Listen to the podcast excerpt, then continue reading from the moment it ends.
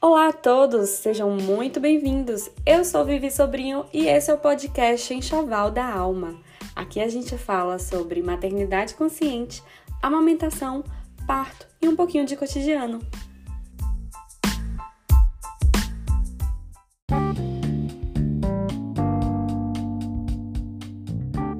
Esse episódio foi gravado no meu perfil do Instagram, @vvssobrinho. Então, se você quiser participar dos próximos eventos ao vivo e não quiser perder nada, é só me seguir, te espero por lá. Olá! Sejam todas bem-vindas! Nós estamos aqui em mais um episódio do Enxoval da Alma, podcast e live no meu Instagram, @vvssobrinho. E hoje a gente tem um tema muito especial: maternidade, trabalho e produtividade. Eu vou receber duas convidadas incríveis, que é a Carol Paiva e a Nanda Velar. A Nanda, inclusive, tem um blog aqui no Instagram, arroba meu viver materno. E a gente vai bater um papo aqui bem especial mesmo. E quem tá me ouvindo no podcast também pode compartilhar esse podcast, esse episódio, é, o link no WhatsApp, nas suas redes sociais, tá certo?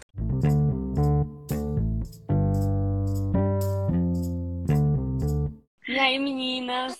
Sejam muito bem-vindas. Eu vou pedir para vocês se apresentarem. Vocês podem se apresentar, dizer se são mães, claro que são. Mãe de quem? Quem é que vocês botaram aí no mundo? Como é que estão as coisas? Idade, nome. Só não precisa falar o CPF. É, sou Carol, Estou em, estamos morando em Conquista há dois anos e pouquinho. Eu não sou daqui, sou de Camaçari, então eu sou do calor, não gosto desse frio. Pronto, falei. É, sou mãe de Miguel, de um ano e três meses. É, sou formada em administração, mas atualmente estou barra dona do lar, barra tentando empreender, que a gente vai chegar nesse assunto lá na frente, né? E eu acho que eu já tenho 27, não lembro mais da minha idade. Se eu já tenho 27, eu tenho 26. que a memória tá péssima. E é isso aí. Ótimo, seja bem-vinda, Carol. E Miguel, tá por onde enquanto você tá aqui no podcast? No eu podcast, achei. Na live. Eu achei que o feriado era amanhã, eu já tava preocupada com ele aqui no meio, mas o pai está em casa, graças a Deus, está lá na cozinha com ele. Ótimo. Eu sou Fernanda, eu gosto muito. Nanda, já tá ótimo. É, eu sou professora, mas hoje eu, eu posso dizer que Nanda é a mãe de Malu. Por mais que eu já voltei a trabalhar, mas eu ainda estou juntando as coisas. Então, eu sou professora, sou formada em biologia, tenho 33 anos e um ano aí engatinhando nessa experiência do maternar, que eu já era fascinada, mas agora então é uma coisa assim, é um assunto, é um universo que precisa ser cada vez mais explorado. Ah, que ótimo. Então, para começar, eu vou perguntar para vocês a história de vocês é, em relação à maternidade. Como é que foi isso? Nanda, vou começar com Nanda, que ela já adiantou que ela sempre foi fascinada. Mas você tinha vontade de ser mãe? Você sonhava em ser mãe? Como é que era isso para você? Engraçado, né? Quando a gente fala sobre a questão, isso dá até outra live, inclusive, a questão de sonhar em ser mãe, não sonhar, porque a gente é de uma geração de que a mulher tem que querer ser mãe, tem que gostar de ser mãe, e graças a Deus as coisas já estão bem diferentes. Mas a ideia de ser mãe sempre me agradou, sempre me fascinou a maternidade. Mesmo sabendo que não era um mar de rosas, é, mas eu sempre tive curiosidade. Eu me lembro que com, com bem, bem novinha, bem criança, eu me imaginava com 25 anos já mãe de família e assim, dona de casa, e com 25 anos eu ainda estava assim, começando na, na, no trabalho, na profissão, e aí as coisas foram, foram tomando conta, assim, a vida profissional foi, foi andando, andando, e a gente vai adiando, adiando, mas eu sempre quis a maternidade. Eu lembro que quando eu era criança, pré-adolescente, eu imaginava assim, o momento em que eu fosse falar a frase, eu tô grávida. Gente, quando eu paro para pensar isso, eu falo, meu Deus do céu. Mas eu, eu sempre quis, mesmo sabendo é, das dificuldades e sabendo também de, todo, de toda a parte boa. E aí, quando a profissão chegou, eu também me apaixonei. E aí é a hora que você fica né, dividindo o momento que você quer a paixão A, o momento que você quer a, a paixão B. E aí a vida se encarrega de fazer tudo no momento devido, né? Você falou que se imaginava criança com 25 anos sendo mãe. E aí você foi mãe de Malu com quantos anos? Com 31. Eu falava, não, com 30 anos eu vou, vou deixar acontecer. Deu 30 anos e cadê? Aí com 31 eu falei, não. E como na minha família a gente tem alguns casos de é, menopausa mais precoce e tudo mais, minha mãe precisou tirar o útero com 38 anos por conta de um mioma, eu fiquei com a anteninha ligada. Falei, eu não, eu não quero pagar para ver. A gente uhum. sabe que a medicina tá aí, mas e eu queria, né? Em primeiro lugar, eu queria, eu queria, então eu falei, ó, oh, vou fechar o olho, porque se eu for esperar o momento certo, esse momento não vai chegar. Não tem. É, então parece que Malu foi planejada, né? De fato, assim, foi, foi pensada. e e para você, Carol, como é que chegou a maternidade? Você tinha quantos anos? Você já sonhava em ser mãe? Como é que foi esse chegado maternal para você? Para mim, a questão de ser mãe sempre foi natural. Eu não não vi assim como, ai, você não ser. Para mim, não, tem que ser. Toda mulher tem que ser. Eu tinha esse pensamento até, né? De não entendia nem mulheres que não queriam. Eu achava, como assim? Como assim? Inclusive, é algo que a maternidade me mudou bastante. Hoje eu respeito muito mais quem não quer, porque eu, eu conheço lá das dificuldades. Eu falei, não, você tá certa, se cuide, você não quer, então tudo certo. Respeito muito mais, porque hoje eu conheço, né? Mas sempre foi algo natural. Não, um dia eu vou ser, vou casar, tá tudo certo, vou ter dois, três pra mim, tá nessa, nessa faixa. Casei, nos mudamos, aí já, já foi logo um, um baque, porque a gente foi morar logo longe da família. Então, então sempre foi um pouco adiando. Gente foi morar bastante longe, Jacobina, agora Vitória da Conquista. E antes da gente vir para cá, eu estava num trabalho super frenético. Trabalhava muito mais que Uri. Ele saía, o pessoal perguntava por mim, cadê Carol? Tá trabalhando. E era um trabalho que me consumia muito. Trabalhava na logística, coordenação. Então era noites, às vezes madrugada, coordenando. Então não encaixava de jeito nenhum filho nesse, nesse meio termo aí. Aí quando vim pra cá, falei, não, deixa, deixa eu sentir a cidade, deixa eu procurar algumas oportunidades. E aí foi nesse aí que de repente falei, poxa, tá faltando alguma coisa. eu não sei se foi o ócio que me fez querer. Mas eu falei, rapaz, tá faltando alguma coisa. E aí, Yuri, bora? Sério. Eu falei, é, bora, bora, bora preencher esse vazio aí. E aí foi, não foi, eu não digo que foi planejado, não deu tempo de planejar, mas foi desejado. E aí foi super rápido, interrompi, já veio, não deu tempo de voltar atrás, de se arrepender, não, já foi. Então, é, foi assim, foi bate rapidinho. E, mas sempre foi algo super natural para mim. Falei, não, um dia eu vou você, tenho certeza disso. E foi. Vocês trazem esse assunto que é muito importante, é, eu nunca tinha ouvido falar também, antes de ser mãe, sobre essa questão, né, esse debate, essa discussão da maternidade compulsória, que não é o tema aqui da nossa conversa hoje, mas é importante pontuar. É, isso que as meninas estão falando sobre a, essa ideia de pensar que não tem escolha entre ser mãe ou não ser, é a maternidade compulsória. A gente tem a ideia de que todas as mulheres necessariamente têm que desejar ser mãe ou tem que ser mãe mesmo sem desejar. E é bem o que Carol falou, porque são muitas dificuldades. Eu tenho amigas que eh, não desejam ser mães, e eu falo com elas a mesma coisa que Carol fala tenham certeza e convicção da escolha de vocês quando escolherem se tornar mãe, mães, né? E também o debate da maternidade compulsória ainda perpassa por outras questões é, que tem a ver com, com educação sexual e outros pontos. É um tema muito amplo e muito abrangente que a gente precisa sempre pensar. Além de tudo, também tem a ver com a questão do, de homens que não são ativos na maternidade, tudo isso na paternidade, né? É, enquanto pais e tudo isso. Para mim, a maternidade também sempre foi uma, opção. Eu sou canceriana, então dizem que canceriana é sonhadora, que não sei o quê, é mais família. Bom, se for isso daí, bate. Em relação a, a esse desejo de ter filhos, eu sempre tive. Quando eu era criança, eu desejava assim, ah, quero ter dois filhos. Aí depois de um tempo, antes de ser mãe, eu falei, não, quero ter três. E eu realmente me, me encontrei na maternidade. Hoje eu tenho dois filhos, que é Tito, de três anos e sete meses, e Mariana, de quatro meses, que está aqui mamando, dormindo no peito. E eu me encontrei total, assim, no mundo da maternidade, minha força enquanto mulher, a, as minhas potências se revelaram depois que eu me tornei mãe. Não acho que uma mulher precise se tornar mãe para revelar as potências, mas no meu caso foi assim. No meu caso, eu precisei me tornar mãe até para me entender enquanto mulher.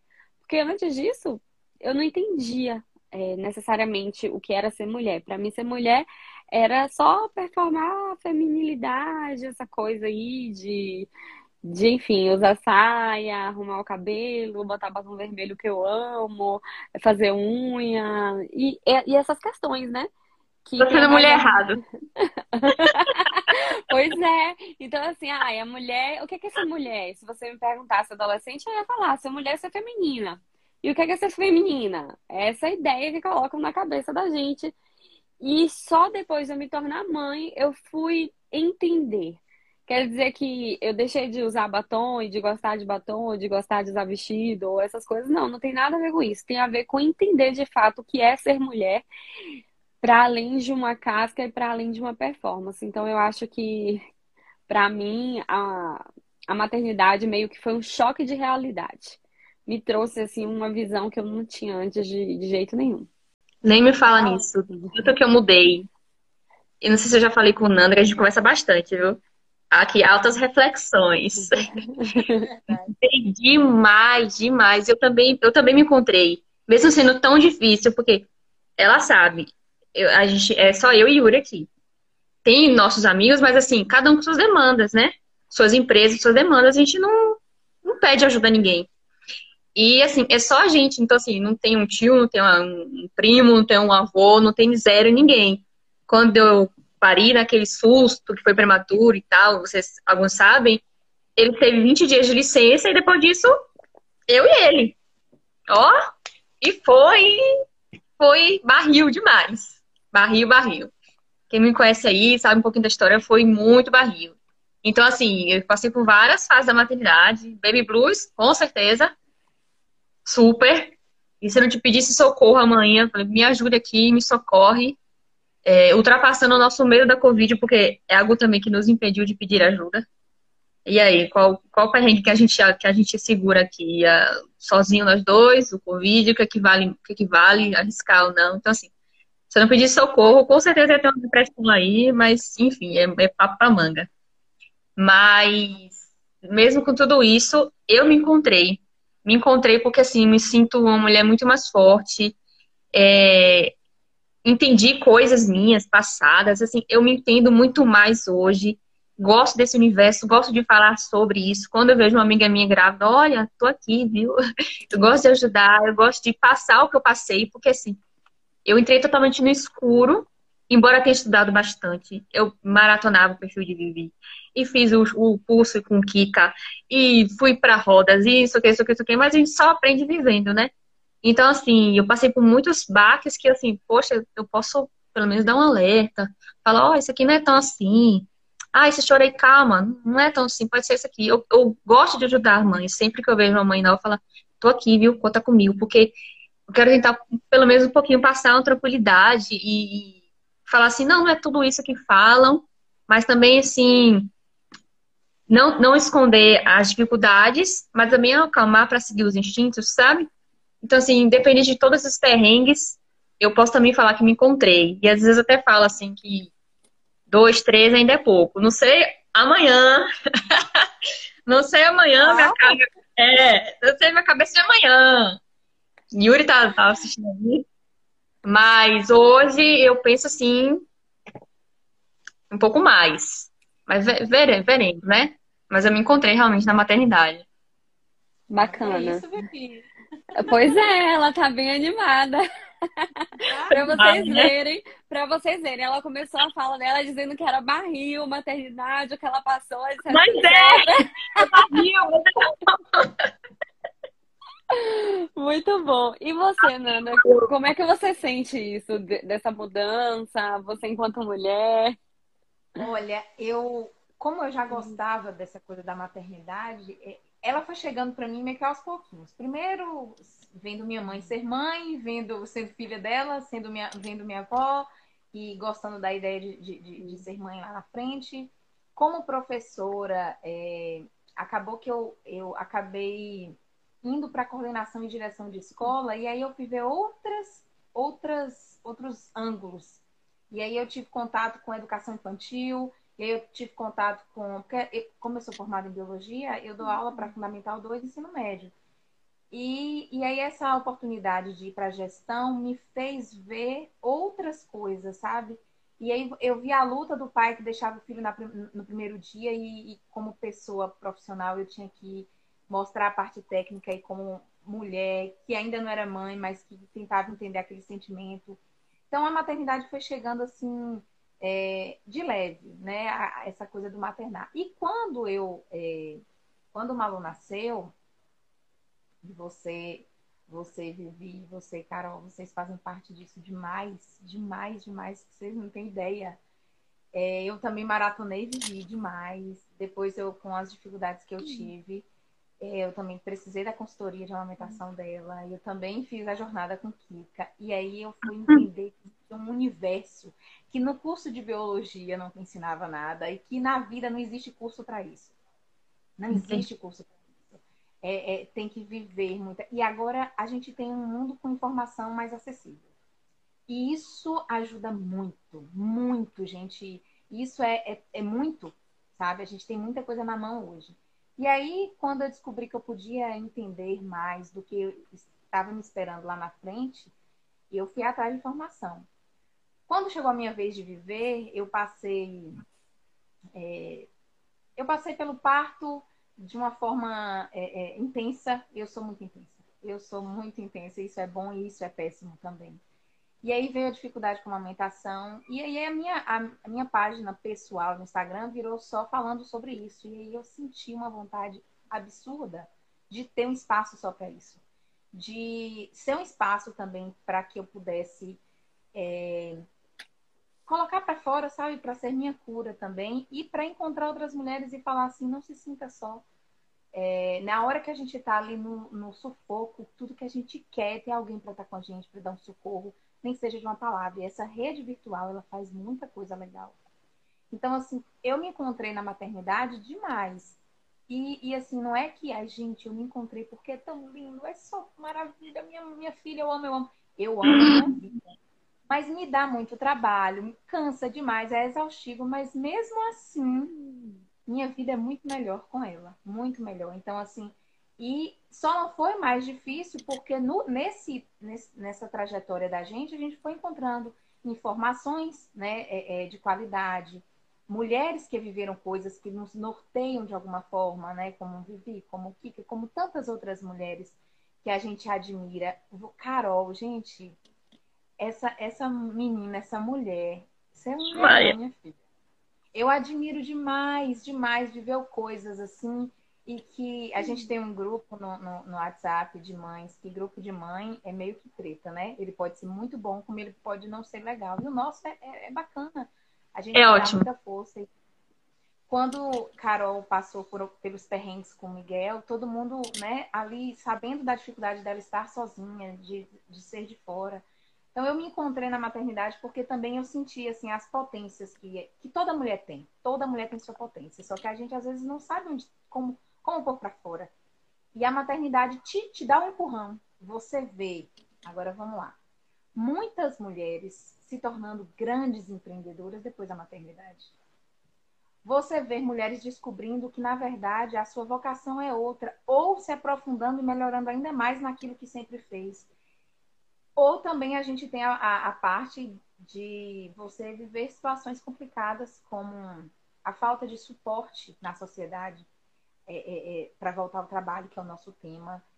E é tanta coisa, e quando a gente sente na pele, ouvir o outro falar, poxa, você, você vai se sentir empático com aquilo ali, mas viver na pele, viver na pele é outra coisa.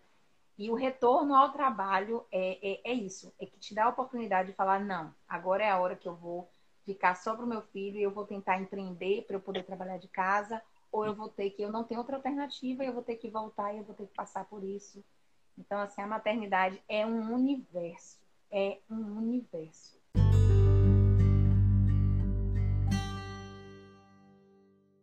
Ai, gente, vocês falando aí, eu rememorando aqui várias coisas, né? Porque eu já tô no segundo puerpério e para mim hum, a maternidade me levou a encontrar com as mulheres, com o ser mulher, né? Eu já falei isso, mas essa, essa, esse encontro, eu tive um, uma vivência muito bacana com o Tito, porque eu usava já o Instagram como, enfim, eu tinha blog com amigas, tinha, tinha, a gente tinha site, tinha programa de rádio, então a gente, eu sempre estive nas redes sociais porque eu sempre gostei assim de compartilhar meu dia a dia e tal, sempre fui dessa parte assim da comunicação.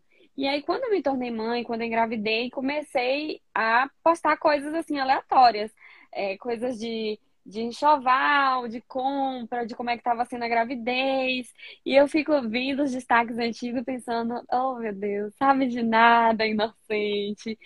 Porque a gente não sabe o que é que tá é. rolando, o que é que vai acontecer. E a gente e só entra. Sabe, né? É. Por lá, ainda bem que a gente não sabe, porque às vezes a força vem desse, desse improviso. E, por outro lado, é bom a gente ter alguma ideia. Sim, eu acho que a grande dificuldade no ser mãe é porque a gente não convive mais assim junto.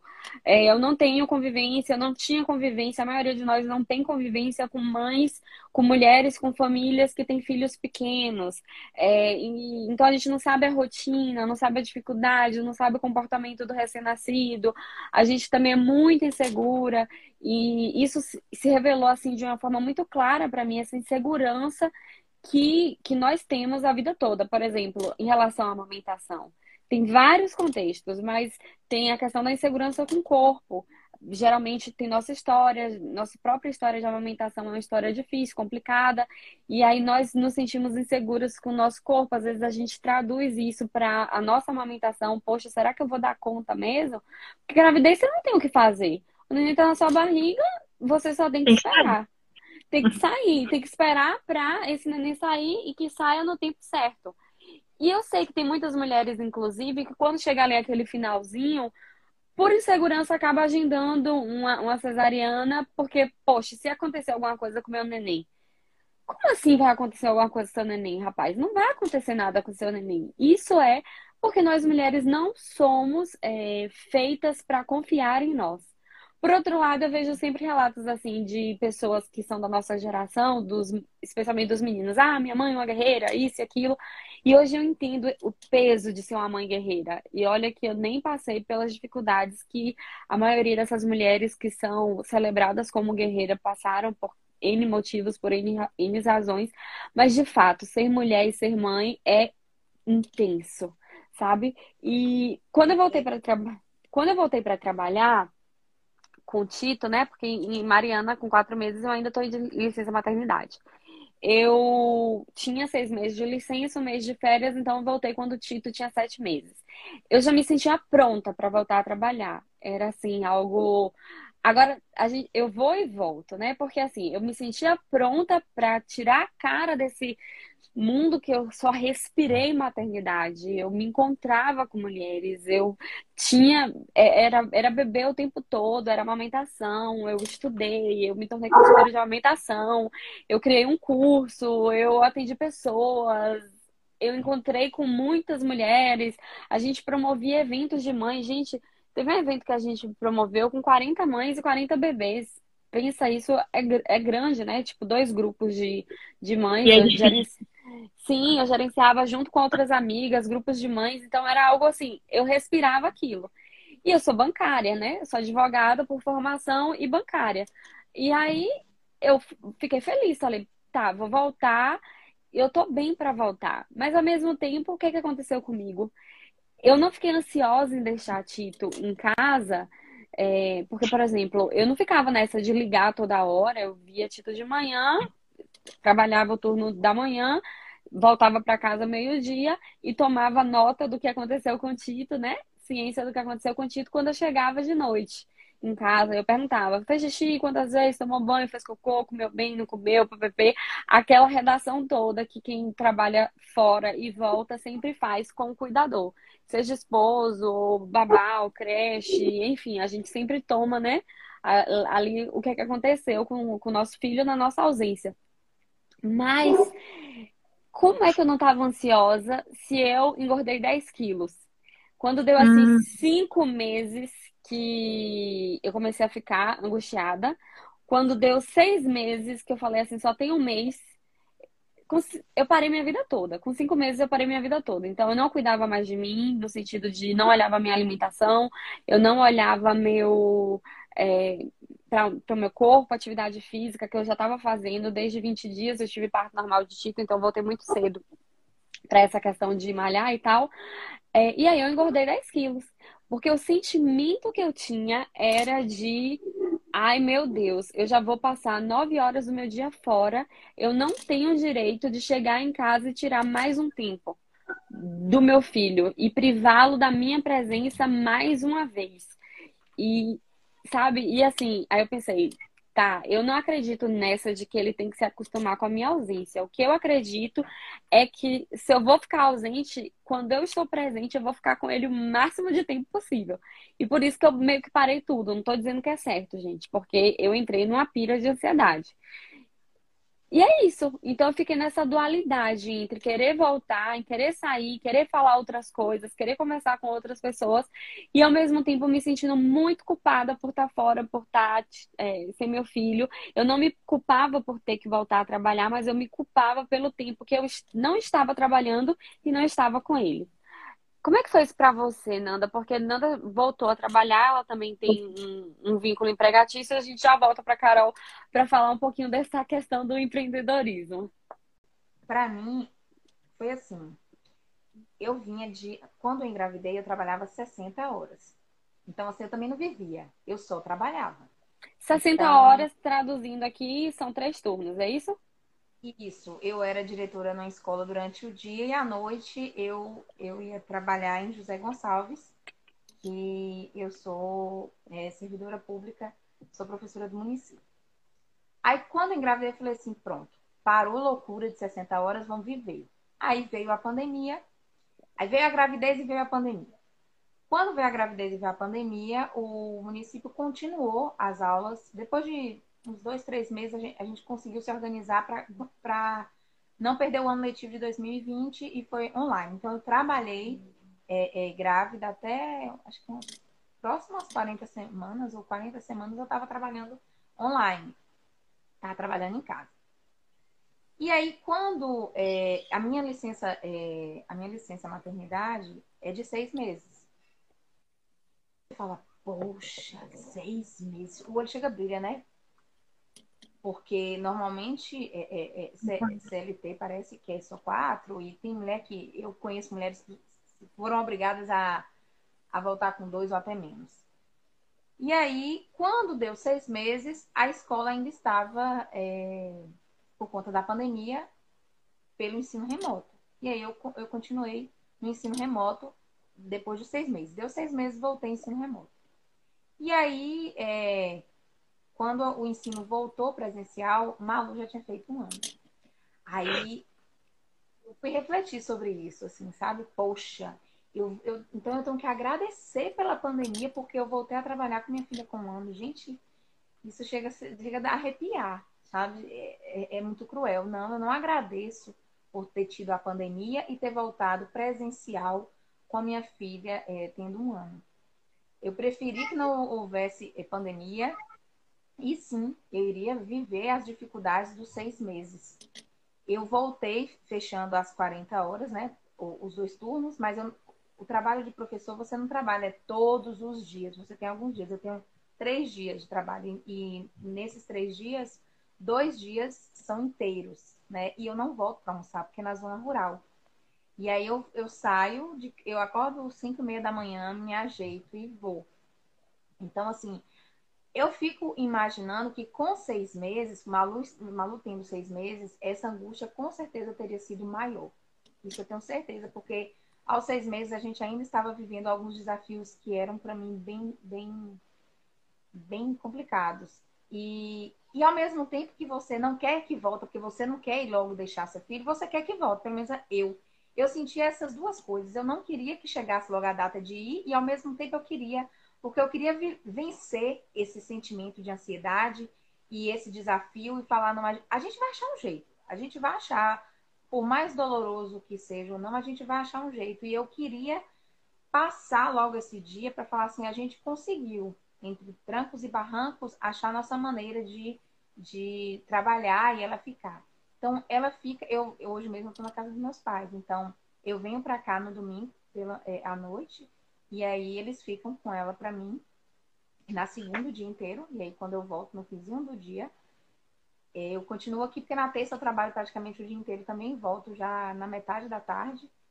E assim, aí, aí eu poderia falar, poxa, que legal, porque eu vi o desenho e a gente sabe que maternidade, rede de apoio é, é algo assim que faz toda a diferença. Mas assim, minha mãe tem fibromialgia. E a dela, é, quando as crises vêm, são bem pesadas. Então, eu não posso simplesmente falar, ai, olha, minha mãe, toma aqui. Até porque se ela não tivesse, também não seria do meu perfil jogar minha filha nos braços da minha mãe, porque ela já criou a filha dela. Agora ela tem que amar e chamegar a neta. Mas Você é filha única, Nanda? Oi? Você é filha única? Eu tenho eu e meu irmão. Eu sou a única hum. mulher. Meu irmão é mais novo que eu, dois anos, quase três anos. E é, ele vai casar agora, né? Eu, eu casei primeiro. E a Malu é a única neta, por enquanto. É a primeira neta. E aí, assim, para mim, além de ter os, a questão de como o Malu vai ficar, porque a gente nunca. E dentro de uma pandemia que você tá mais do que grudada, agora mais do que antes poderia ser. Como ela vai ficar, eu não estando, porque, como eles dizem, ela é muito apegada a mim, ela é muito apegada ao peito. E ainda bem por isso. Ainda bem por isso. Mas, assim, a gente ia se encontrar nessa, nessa situação. E no final das contas, a gente descobre que eles ficam melhor do que nós. E aí eu preocupava como ela ia ficar e como é, minha mãe ficaria, né? Porque tem que acordar muito cedo, muito cedo. E para quem tem fibromialgia, o acordar é uma, é uma situação mais mais complicada. Mas ainda assim, né, graças a Deus, eu, eu posso contar com isso, com, com esse apoio com eles. E eu saio de casa preocupada. Malu, eu espero que hoje seja mais um dia legal, que Malu vai ficar bem, mas também que minha mãe fique bem, que meu pai fique bem, né?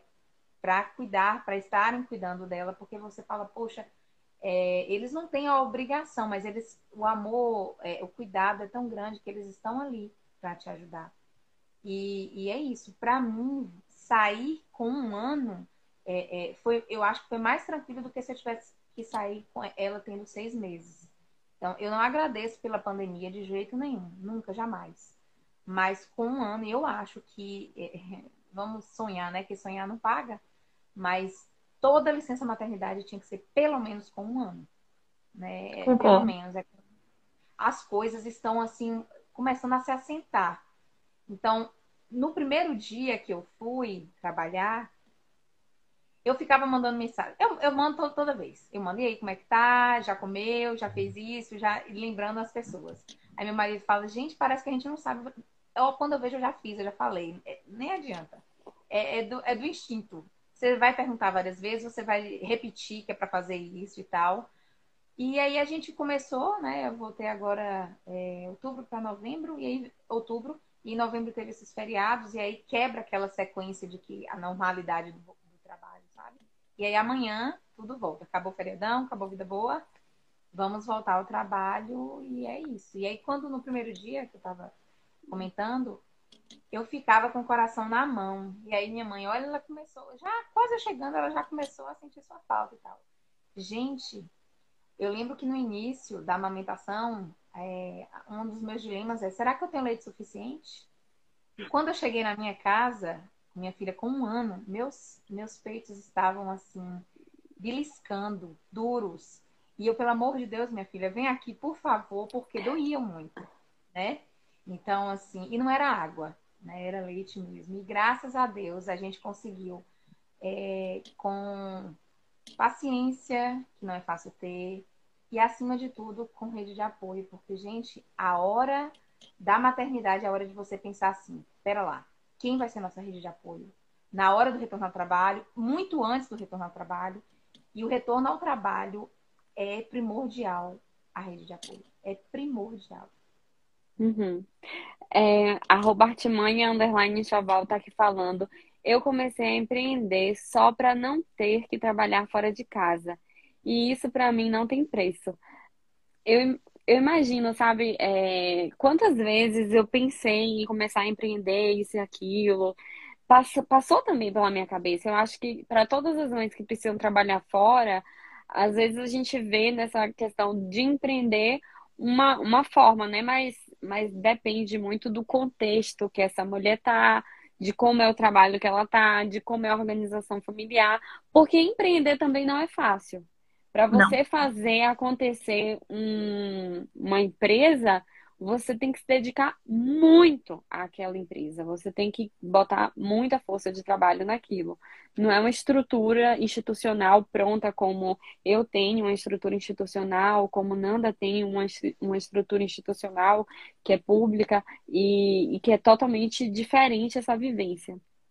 Mas que bom, Nanda, que você conseguiu aí pelo menos estar em casa seis meses sem trabalhar e mais seis meses trabalhando em casa é, eu acho que isso daí foi, foi muito bacana. Eu concordo com você que com um ano seria assim um ponto ideal. E você, Carol, como é que foi para você assim? E como é que tá sendo agora, né? Você começou dizendo: "Ah, a gente tá aí começando a empreender", mas você também trabalhava antes, antes de chegar à conquista, de, trabalhava muito, de repente chega aqui, muito. para tudo e se vê mãe. Como foi esse sentimento? E assim, eu trabalhava de cabeça, assim, muito mais do que da minha carga horária. Sempre foi assim, sempre fui assim, pode, posso, você fica, fico, nunca dizia não.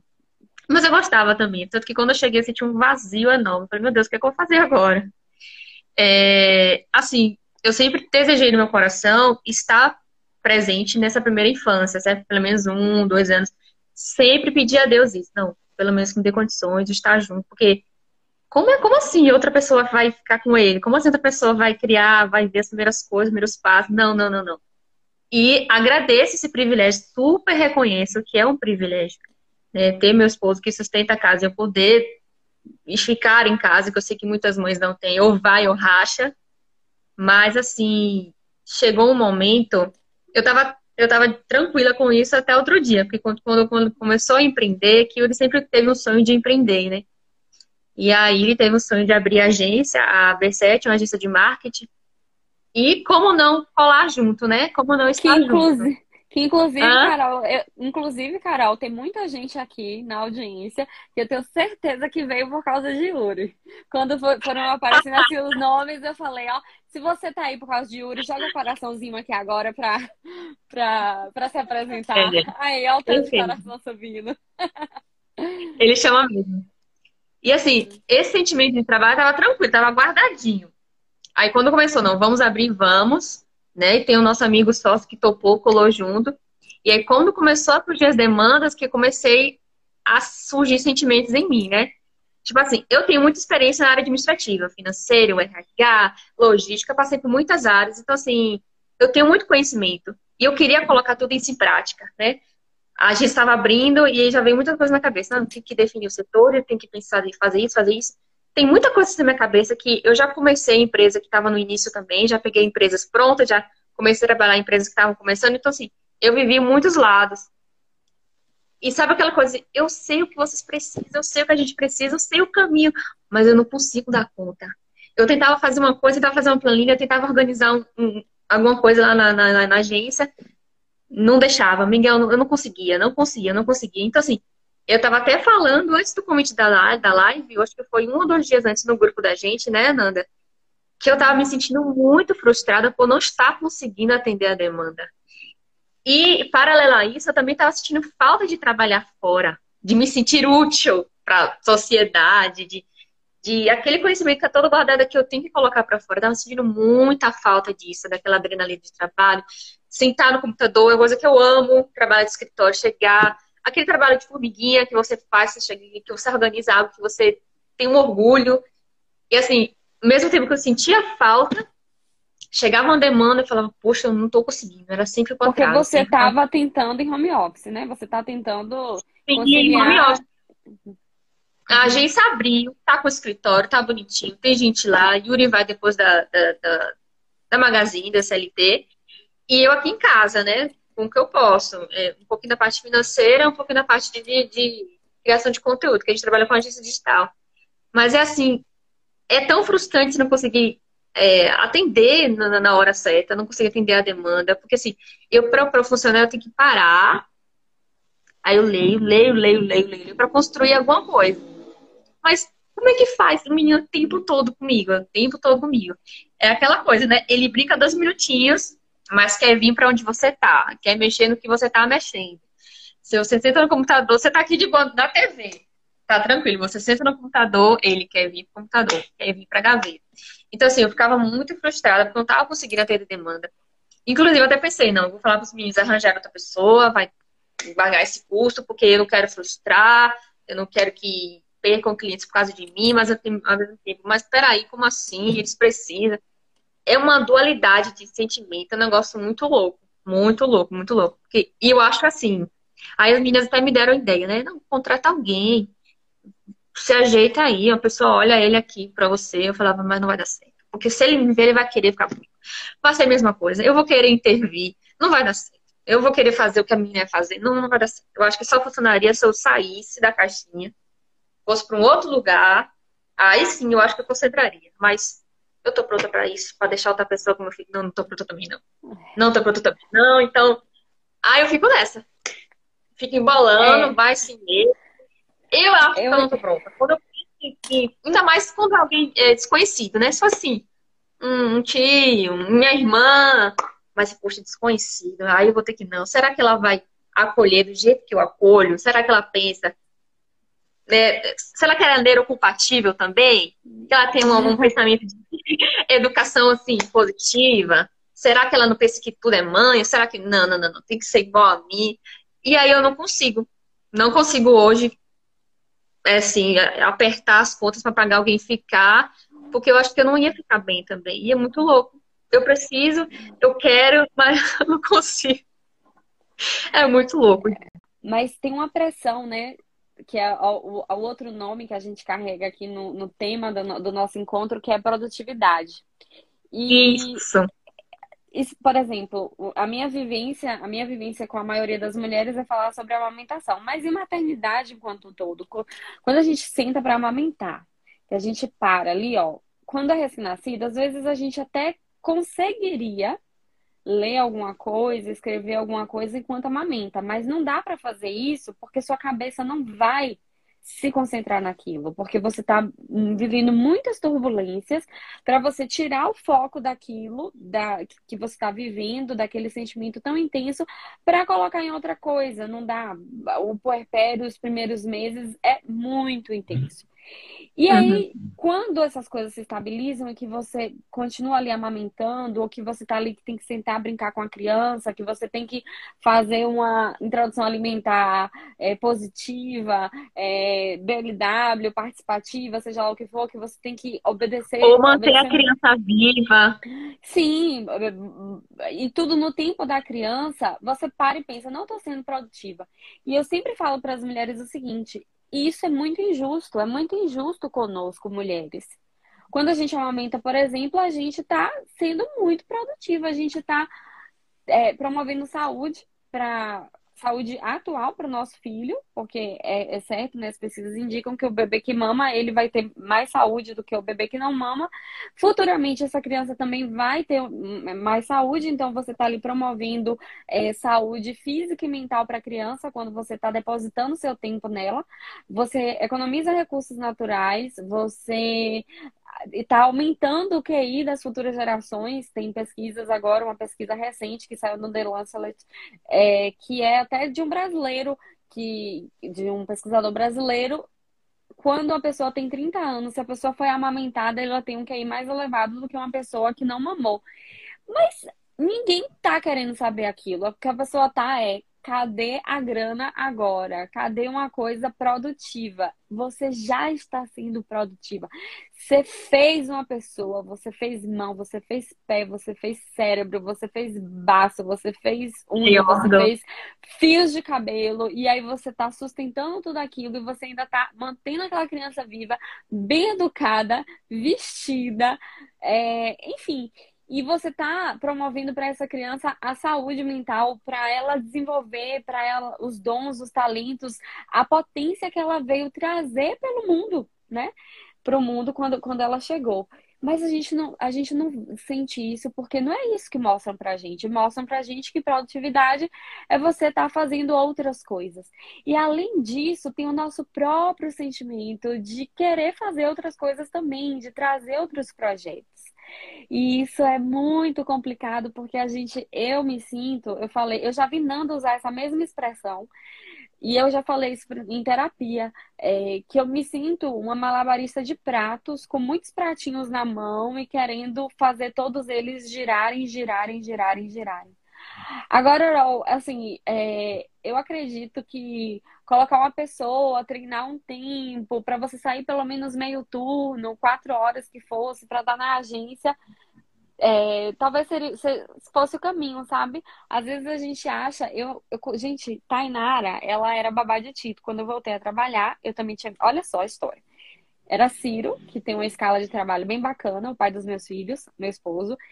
Tainara em casa é, e minha irmã. E aí, Thay era nossa funcionária, é, Ciro, pai, e minha irmã, a tia, e um apartamento pequeno, então eram três adultos para uma criança. Eu não tive problema nenhum em sair de casa para trabalhar, porque meu filho estava bem acolhido.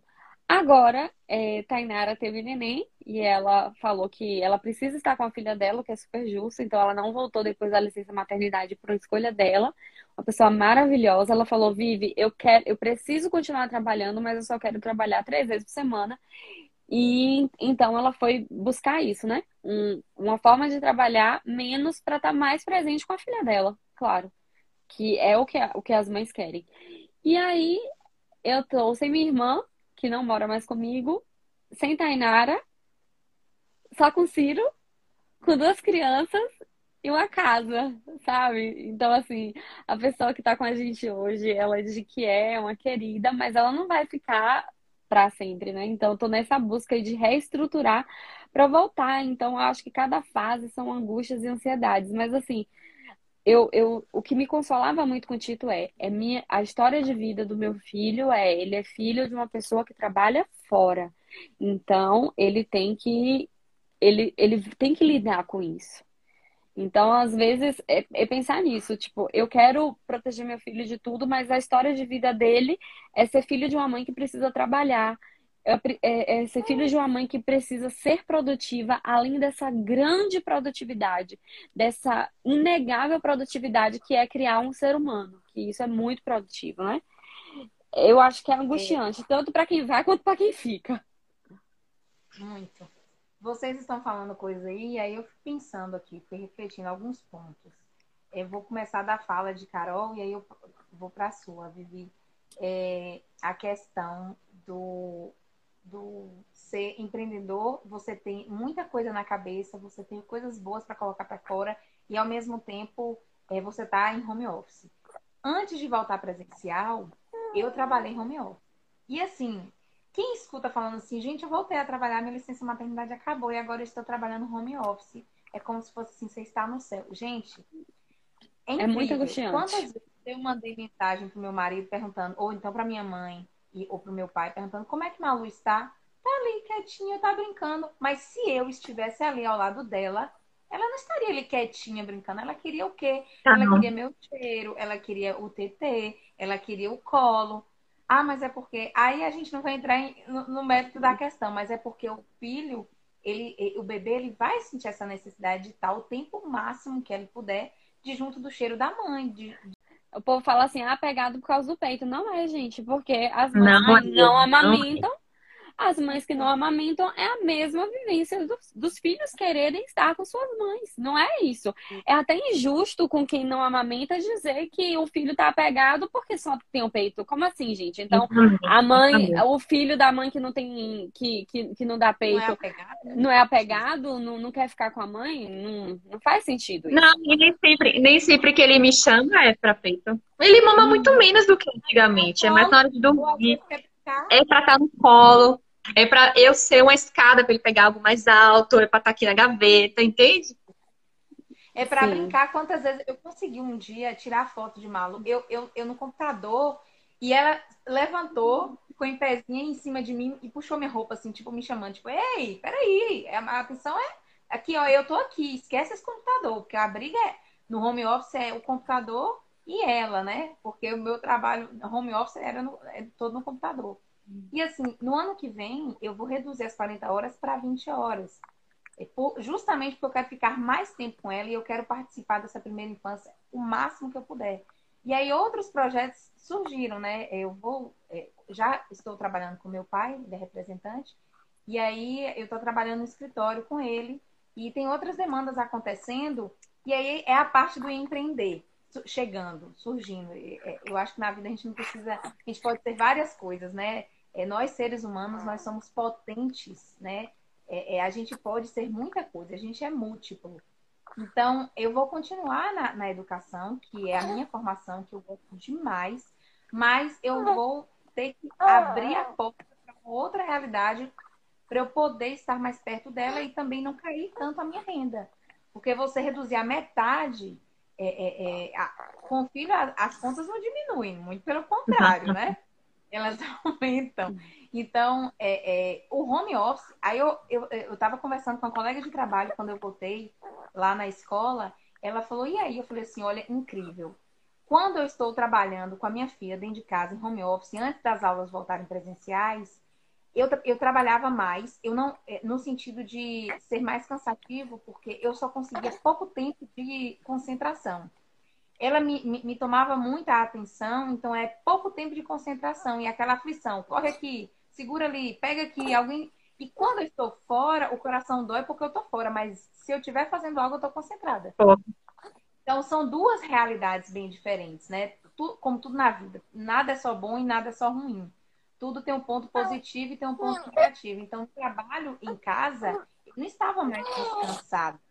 Eu estava é, é, até sobrecarregada, porque eu tinha que. Meu marido também é professor. Então, ele, na época que, que ele também era aula online, é, é, e agora todo mundo é presencial, então, a sua aula online é que hora? Então tá, eu fico com ela. Não, a minha vai ser tal hora, então eu não posso marcar junto com a sua. Então, é todo esse rebuliço, né? Então, e aí a questão que você fala, Vivi, da produtividade, que também, é, é, esses dias eu, eu, eu vi uma, uma, uma, mãe perguntando assim, quando é que você acha que você está saindo do puerpério? E, e lá atrás, antes de Malu nascer, eu ouvi de você, Vivi, uma live, dizer que o puerpério, psicologicamente, tem estudos aí que são dois anos. E cada dia que passa, eu concordo com isso aí. Porque Malu é. tem um ano e alguns sentimentos que eu tive, algumas coisas que eu tive nos primeiros meses, batem na porta, sabe? Se deixar, invadem. Então, é, muita coisa acontece.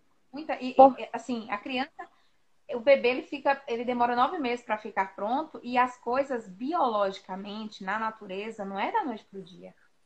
Então, tudo é processo. Então, o puerpério, 45 dias é resguardo. A gente precisa aprender que resguardo e puerpério são coisas diferentes. E, e assim, eu só vim descobrir esse nome puerpério, minha gente, quando eu engravidei. Porque a minha vida era tão ali no trabalho, tá. que eu não nada de ler sobre exatamente puerpério. E nem nos livros a gente pouco ouve desse, de, sobre esse, esse nome. Né? Ele está mais em voga agora. E que bom que a gente pode falar dele, porque o nome é diferente, mas desde que o mundo é mundo, as mulheres sempre passaram por ele. Então, eu comecei a sentir em mim, porque eu só era focada ali, e continuo focada em, em Malu, em minha filha e tal. É um bebê, é, precisa dessa atenção e tal. Você não quer que seu filho seja, que as pessoas falem, ah, é muito apegada, vai ser muito é, dependente de você. É, ela vai continuar sendo dependente de mim até muitos anos, inclusive pra, hum, pelo menos até os 18, né? Uhum. Mas eu quero que ela tenha autonomia. E para ela ter autonomia, eu não preciso tirar é, é, apego, eu não preciso tirar esse, esse cuidado, esse acolhimento que a gente tanto fala, né?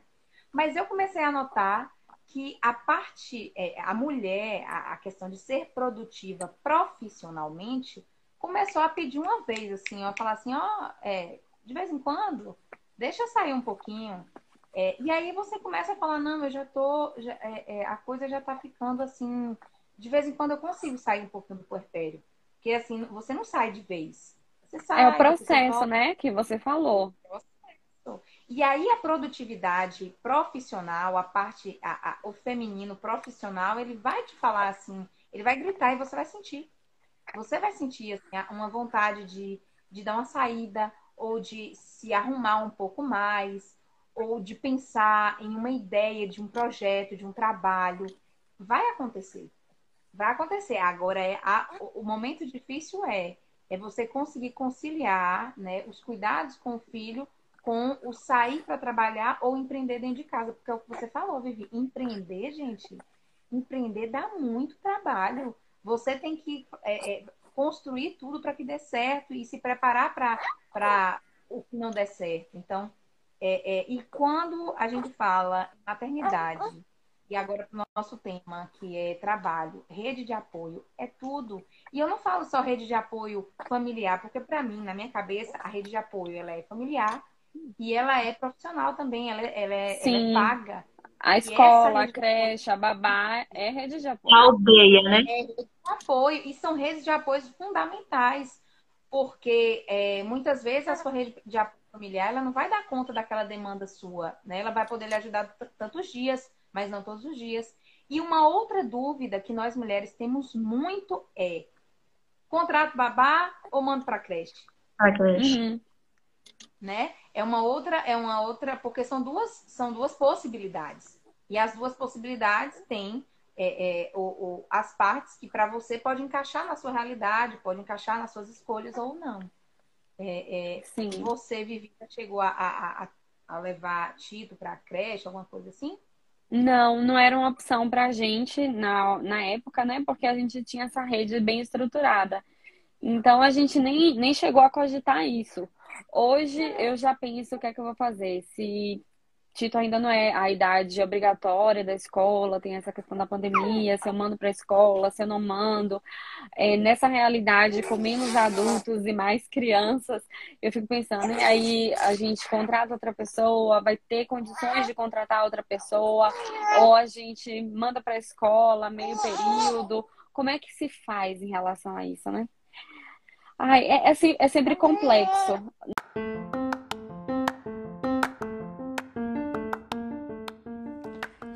Desculpa estar interrompendo aqui o episódio, mas você já lembrou de alguém que você pensou assim, hum, fulano deveria estar ouvindo isso? Lembrou dessa pessoa? Então compartilhe esse episódio com ela, tá bom? Ajuda a gente a alcançar mais pessoas e eu vou ser eternamente grata. Nanda falou uma coisa assim importante em relação ao puerpério. De fato, não são os 45 dias de resguardo. E também pode demorar mais tempo porque é o período que não tem nada a ver com a criança. Tem a ver especificamente com a mãe. Que é uma mãe que se desconectou de quem ela era. A pessoa que ela era morreu e ela está se reconhecendo enquanto uma nova mulher completamente diferente. Não é assim, nasce uma criança, nasce uma mãe. Não, gente, nasce uma criança, morre uma mulher e nasce outra mulher. E essa outra mulher que nasce, ela também é mãe. Então, eu sempre gosto de, de colocar dessa forma para que as pessoas entendam a intensidade disso. E por mais que se fale hoje de puerpério, é aqui, nessa bolha. Porque se você perguntar para adolescente, ela nunca ouviu essa palavra. Se você perguntar para mulheres de 30 anos, cujo grupo de amigas ninguém ainda resolveu ser mãe, elas também não conhecem essa palavra.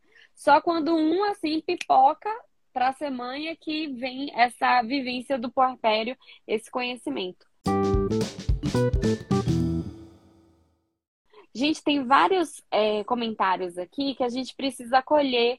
Vou começar aqui a ler porque a gente precisa abraçar aqui essas pessoas. Estou procurando aqui um comentário que está cá em cima de arroba bebelier.eco. Carla, que é uma maravilhosa empreendedora também. Tem um ateliê de, de roupas de criança, roupas livres.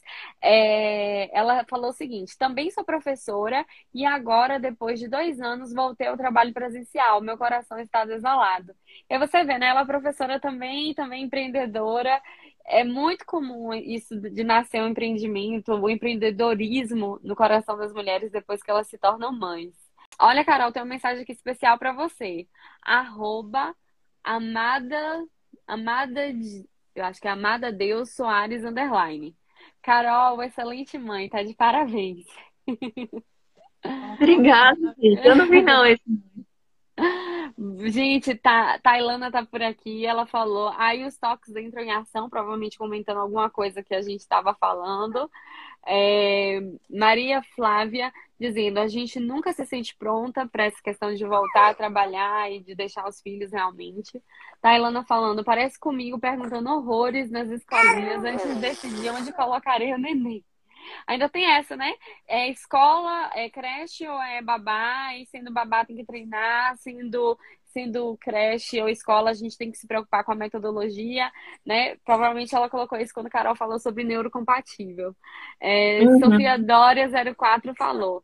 E eu não consigo deixar nem com a família, só com o pai. É muito difícil essa questão de confiar mesmo. Não é fácil, não, Sofia. Tenho certeza que você não tá sozinha nisso, não. Vamos lá aqui. Viviane.sgs falando. Boa noite. Muito difícil tudo isso. Trabalho é, CTS sou, e sou empreendedora. Deve ser CLT. Trabalho CLT e sou empreendedora. Pensando seriamente em deixar o empreendedorismo para ficar pelo menos um turno com meu bebê. Muitas mães têm que fazer esse arranjo realmente, né, gente? Pose da Vivi falando. Aí o meu desespero é todo esse. E só eu, marido, e já já Beatriz. Estou morrendo de ansiedade. Mariana querendo participar. Estou morrendo de ansiedade. Como irei fazer para retornar ao trabalho? Calma, Beatriz não é nascida, uma coisa Calma, de cada vez. Pariu! É, porque ela falou, e já já Beatriz. Calma, então, mulher. Que, calma. Que Beatriz calma. não chegou ainda, não. uma coisa de cada vez da, da, da Ilane Underline Meirelles falando, mães guerreiras, admiro muito, inclusive estão na luta com o trabalho aqui. Trabalho em maternidade é muito, é muito tenso. Como é, Nanda? Ela é minha prima, um beijo. Ah. Uhum. É, e ela falou ainda, meu filho, quando eu chego do trabalho, fica chamando, mama, neném. Tá, Ilana falando. E o meu quer atenção e peito. Sim, os meninos, os nenéns são tudo assim. Ah. É, Fátima Pimentel, oficial falando, arrasou, Nanda, empreenda mesmo. Muitos, ah, muita força aqui para você. É, Tailana falando, e eu respondo logo, e vai ser apegada a quem? Oxe, quando diz que a criança é apegada. Eu observava, observava um padrão assim, Tito, gente, que quando ele me queria, ele pedia peito, não é porque ele queria mamar, é porque ele sabia que eu não negava peito para ele e ele sabia que a única coisa que eu não podia delegar era o peito. Então eu fiquei também nessa experiência de home office quando eu engravidei e eu continuei amamentando o Tito, né? E, gente, é uma loucura. O que Nanda falou sobre a gente ficar mais cansada é realidade, porque assim, eu tinha meta diária e eu não conseguia dar conta, porque tiveram momentos da pandemia que eu fiquei literalmente sozinha, eu e Tito, dentro de casa. Aí foi quando eu precisei abrir as portas para televisão, porque não tinha quem ficasse com ele dando atenção. Não tinha rede de apoio. Botei a chupeta eletrônica, né? Tem gente que chama a, a televisão de chupeta eletrônica. eletrônica não, eu gostei dessa. Aí eu fiquei. Assim, boca, né? É, fiquei sem saber como fazer, foi muito complicado, foi um período assim muito difícil. E quando tinha gente, ele me via trabalhando, ele pedia água, ele pedia comida, ele pedia isso, ele pedia aquilo. Quando ele via que eu deleguei para todo mundo, faz, ei, Tito, Aí ele pedia peito, porque ele falava assim: peito é a única coisa aqui, não tem outro aqui. Ela, ou é ela, ou é ela. Então as crianças são muito inteligentes. Então por isso é, ele pedia peito. como eu falo, como eu falo em algumas histórias que eu posto mulher office, Porque quando você está em casa. Esse termo dela. Mulher office pra mim é perfeito. Quando você está em casa, você fica preocupada com a rotina da criança, né? Por exemplo, ele acordou, tem que tomar um cafezinho, não. Vou ver se encaixa um lanche aqui. Ah, mas se passar muito do horário, ele não vai dormir, vai, não vai comer, vai dormir com fome. Não, peraí. Então, assim, quando você vê, já, já, já passou o tempo de uma refeição para outra, que são coisas para mim que são primordiais, que se passar atropela. Se perder o time na soneca, vai desandar tudo de noite. Então, você tem que encaixar tudo isso no meio. É... Meu Deus, quantas vezes Yuri aqui já me viu indo de madrugada para cama, porque é o momento que eu tenho paz. Ele dormiu 10 horas. Ah, opa, você tá aqui. Vou aproveitar umas horinhas, três horinhas, três horinhas e meia até o primeiro despertar. Então, vou pau aqui na máquina para ver o que eu consigo fazer. É o momento. Porque de dia, gente, a gente não consegue, por exemplo, fazer as, as tarefas mecânicas, né? Que é lavar alguma coisa, é fazer uma comida, é dar banho. Essas coisas mecânicas que você precisa focar e você vai no automático, é uma coisa. Mas quando você uhum. tem que uhum. sentar você tem que estudar, você tem que ler, você tem que escrever, tem que redigir, ver se não tá certo. É o único momento que eu tenho a madrugada. Ah, eu vou dormir todo dia, três, quatro horas da manhã, porque se eu não aproveitar esse momentinho de paz, sossego, eu vou fazer na correria, sendo interrompida toda hora e deixando quebrar tudo, arrumando todo dia. E é uma loucura. É, é angustiante. Não é. trabalhar, né? E que tem a possibilidade de não trabalhar. É, é, o ideal seria esse, tipo assim, um, dois anos eu não vou trabalhar. Esse, se toda mulher pudesse é, é, escolher por isso, é claro que você sente também aquela vontade da produção técnica, da produção profissional. Porque a produção materna, essa, minha filha, você não tem nem escolha. Você tá ali é, é, o tempo inteiro, trabalhando profissionalmente ou não, você vai ter. Mas tem E que, de certa forma, Nanda, consome também, porque, por exemplo, eu sei que você estuda sobre maternidade. Eu te conheço, sei que você estuda. Então, a gente também, ao mesmo tempo, está consumindo conteúdo, né? Seguindo, sempre estudando, lendo Produzindo. novas.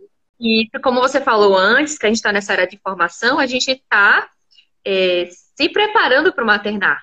Né? Antigamente era, não, fez, engravidou, vamos seguir o baile, é assim mesmo. E hoje a gente não, hoje a gente se prepara, como a gente se preparou na faculdade, se preparou no colégio, hoje a gente se prepara, hoje tem esse privilégio de informação. Então, ao mesmo tempo que a gente está consumindo conteúdo para produzir profissionalmente, a gente também está se atualizando, quer, quer fazer o melhor para ele. Então, a gente está lendo melhor, é o de mais atualizado de educação, lendo mais informações cada vez mais, é, benefícios do leite materno. Então, assim, a gente também está se preparando para o maternar, não está sendo automático, né? Então, isso também demanda me lembrou uma coisa muito engraçada. Meu irmão fala assim, né? Porque, assim, para nossa família, essa coisa de maternar, trazendo de alguma forma a ciência, é meio estranho. Porque a ciência que eu trago não é a ciência que eu aprendi. Uma outra é, é, diferente. Aí meu irmão fala assim, Malu, sua mãe fez um curso de manhologia. Você é a ciência pura. Aí eu falo para ele, não é bem assim, não. Porque é, é, a informação ela é maravilhosa. Ela é maravilhosa. É a sua primeira ferramenta para defender seu filho, inclusive. Mas existe uma outra ferramenta que mesmo a mulher que não tem informação, ela vai ter, que é o instinto. E que não é assim. Com certeza. mãe nasce instinto. O instinto, o instinto ele é processual também. Então, é, essa coisa de, de você escolher ficar em casa para você poder escolher ficar em casa para cuidar do seu filho, ao invés de ir trabalhar, é, também é produtivo, mas não é uma produção profissional que eu quero dizer, entende? E também vai ser muito cansativo. E muito, até mais se bobear. E eu estava é, conversando com as colegas de trabalho, que são mães, elas falam assim: na verdade, quando eu venho para o meu trabalho, eu estou descansando. Então, assim, é porque. Nanda, eu trabalho em banco e falava isso. É, é, algo mais técnico, é uma coisa pontual. E o trabalho com filho é 24 Exato. horas. É 24 horas. É você querendo, você não querendo. Porque o trabalho. E ainda tem assim, ó. Eu vou deixar para amanhã. Ou isso aqui eu vou fazer daqui a pouco. Não. Filho é não é tem. agora e pouco. Entende? Então, assim, a questão do trabalhar, do empreender, do voltar para o trabalho, do escolher não trabalhar para a mulher, é algo que não é fácil passar, sabe? Eu senti dor eu senti dor. Mesmo minha filha tendo um ano, que eu tenho certeza que teria sido muito mais difícil quando ela estava aos seis meses. E eu fico imaginando as que tiveram que sair com quatro meses ou aquela que teve que voltar com dois meses ou menos, que ninguém sabe as realidades, né? É, é, cada uma sabe a, a, a sua luta. E, e, nesse momento é o momento que a mulher precisa de todo apoio, de todo apoio, porque você e aquela palavra que eu já tomei abuso, que é culpa, ela vem, ela vem mesmo, mesmo vem. não sendo escolha sua, mesmo não sendo sua escolha ter que sair, você sendo obrigada, é, é, é, é você não pode deixar de trabalhar, você tem que ter renda, você tem contas para pagar, você tem um filho para criar, para sustentar. Então, é um momento de culpa, é porque você fala assim, ai, mas é, é, meu filho está ficando com quem? Você vai pensar, mas quem é a pessoa que consegue mais ter alguma afinidade com meu filho? Essa pessoa tem disponibilidade de ficar, mas eu só achei fulano para ficar, e fulano não tem, não tem tanto jeito, mas vai ter que ser. Então, ah, você deixou seu filho na creche, ou ah, você deixou seu filho com fulano. É uma realidade que às vezes não tem como você ter controle. É a escolha que dá para fazer. Você tenta fazer a melhor possível dentro da E é só, só, só é imposta, só é questionada para as mulheres, né? Vai, pergunta para o homem. Pergunta para o homem se ele vai ficar culpado. Não, ele vai, ó. Carol, tranquilo. Você, você, che você chegou a um ponto que eu quero guardar para daqui a pouco para a gente engrossar o caldo, só para finalizar aqui os comentários. Mas segura essa fala aí de Carol que a gente vai, depois dos comentários, engrossar esse caldo com essa, com essa análise aí que é bem importante. Arroba Pelonguinhos Brinquedos. A Mônica, uma maravilhosa mãe empreendedora.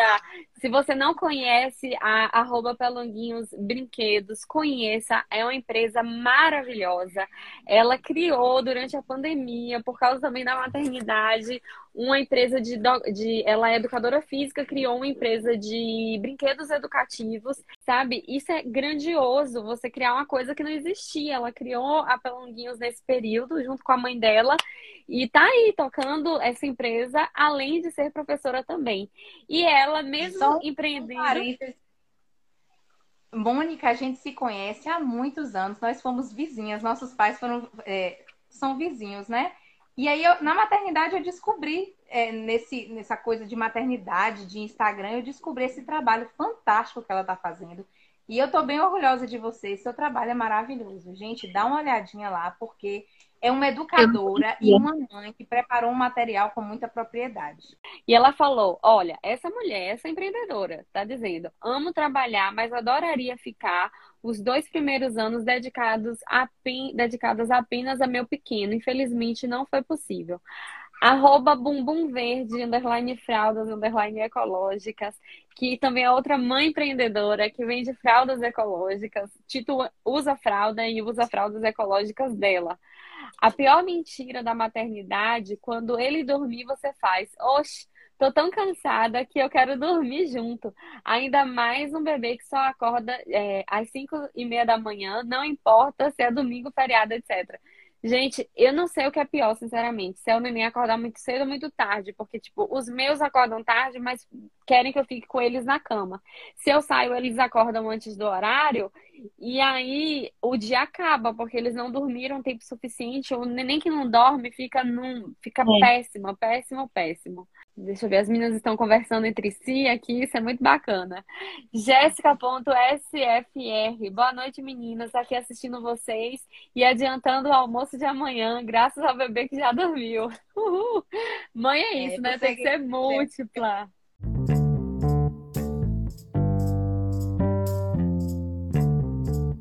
Aí a gente vai voltar agora a engrossar o caldo com essa fala de Carol tá? Que eu vou jogar para vocês uma coisa que eu estava pensando. Por exemplo, eu trabalho em empresa pública, é, embora CLT, empresa pública. E lá os processos, eles são muito, são muito muito baseados na lisura. Então, para você ser promovido, você tem que ter competência, você tem que ter currículo, você tem que se empenhar. Então, a gente, antes de ser mãe, a gente pensa, ah, que ótimo, é uma empresa no qual Aí não tem essa de a mulher ganhar menos que o homem. É só subirem, galgarem na carreira que vão, vão que vão. Só que aí, de repente, a mulher se torna mãe. E quando as mulheres a gente vê nessa empresa que eu trabalho, sendo empresa pública, sendo uma empresa no, na qual a lisura é obedecida, é, você vê mulheres em cargos mais altos que têm mais responsabilidade no trabalho. Eu vejo muita mulher em assim, na, na, primeira e na segunda, no segundo nível de, de promoção, mas no topo a gente vê mais homens. E quando a gente vê mulher, mulheres, são mulheres mais velhas, assim. Eu tenho uma chefe que foi minha referência, foi quem me recebeu na empresa, uma mulher que eu admiro muito. O que é que ela fez? Ela só se tornou gerente quando os filhos estavam maiores, quando os filhos já estavam prontos para a vida. Por outro lado, eu vejo pessoas que entraram comigo hoje sendo meus chefes, meus superiores e estando aí já em níveis acima. Teoricamente eu poderia estar também, outras colegas poderiam estar também, mas que tempo é que essa mãe tem para estudar, para aprimorar o currículo? Que tempo é que essa mãe tem para para se dedicar. Às vezes a gente está no trabalho, tem que mandar ali a mensagem, o bebê adoeceu. Tem essa questão também que Nanda falou, que a rede de apoio também não é só quem cuida, mas a, a própria empresa também tem que atuar como rede de apoio. E muitas outras empresas a gente vê a seguinte fala: ele é homem, se tornou pai, precisa dessa promoção. E quando a gente vê falar da mulher, é ela ela está em idade fértil, ela pode se tornar mãe e aí a gente sente na sociedade esse peso de ser mulher e de ter que voltar a trabalhar e de ter que empreender. Por isso que muitas mulheres buscam empreendedorismo. Mas quando um homem, quando a mulher empreende, quando o homem é pai e a mulher é mãe, é completamente diferente. Por que será isso, hein, gente? O que, é, que, é que acontece? O que, é que acontece? O que, é que é. vocês sentem em relação a isso? Eles sabem que a carga do cuidar, levar para médico, levar para consulta e infinitas atividades é da mulher. Aí quando vê assim, homem, pai, poxa, é pai, não, ele é responsável. Ele vai jogar duro, e vai ter comprometimento para trazer comida para casa. A mulher, hum, ela vai faltar. Hum, o menino vai ficar doente, vai faltar, ela que vai levar, então assim, vai cair a produtividade. A gente é visto assim porque os cuidados ainda não são igualitários para os dois, né? Então, eu já vi até pesquisas aí é, conversa de pessoal de RH, que eles aprendem isso mesmo, avaliar exatamente isso. Quando é homem que tem filho, ou é ótimo. Mas quando vê uma mulher nova, ó, tem competência, mas veja bem, tá na idade fértil, então ela vai chegar no momento que ela vai querer sair do emprego, vai querer ficar em casa, então não vai render muito no trabalho, vai ter que trocar, vai ter que contratar outra pessoa. Então, isso é real no mercado de trabalho. Isso é real, não é falácia. Isso é real, a gente é visto dessa forma diferente. Então, assim, isso que Vivi falou, como é que eu vou me dedicar mais, vou produzir, em que momento eu vou estudar mais, vou produzir a mais para entregar aquele a mais na empresa para justificar a minha promoção. É desleal. É, eu falei com Nanda, né, que tudo a gente depende do rede de apoio, até para parir, não foi, Nanda? Para parir do jeito que você sonhou. Depende do rede de apoio, depende de um pré-natal de qualidade, aí se você depende de um posto, profissional desatualizado. Mina toda a sua confiança, vai querer agendar uma cesárea, não vai explicar as prós e os contras. A sua rede de apoio no dia do parto, se não for um profissional que te acolha, pode dar errado, pode ir por um caminho que você não planejou. Então, assim, para criar uma criança precisa de uma aldeia, né? Eu acho que é, é, é, é Gonzalez que fala isso. É um provérbio africano que Gonzalez africano. repete. Uhum. E assim, é realmente uma aldeia e cada vez mais eu entendo isso. Meu irmão, ele trabalha na Ambev, eu não sei se toda Ambev é assim, não procurei saber, mas na fábrica que ele trabalha, tem uma sala é, especial para olhar as crianças. Eu acho que só na idade que está na escola, se não me engano. Ele já levou várias vezes anos. meu lá. É, ele já levou mais várias vezes meu sobrinho, e se precisasse, de fato, ele poderia ficar lá.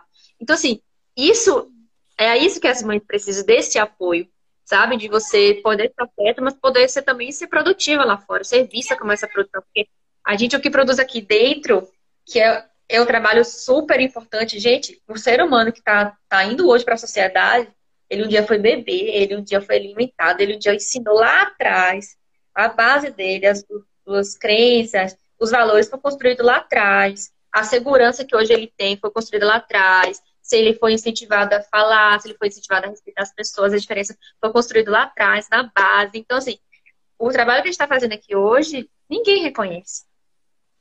Não é um trabalho que você, você vê glam, ninguém reconhece. É, né, é mãe. Ah, é mãe. Ela sabe. Então, não é bem assim.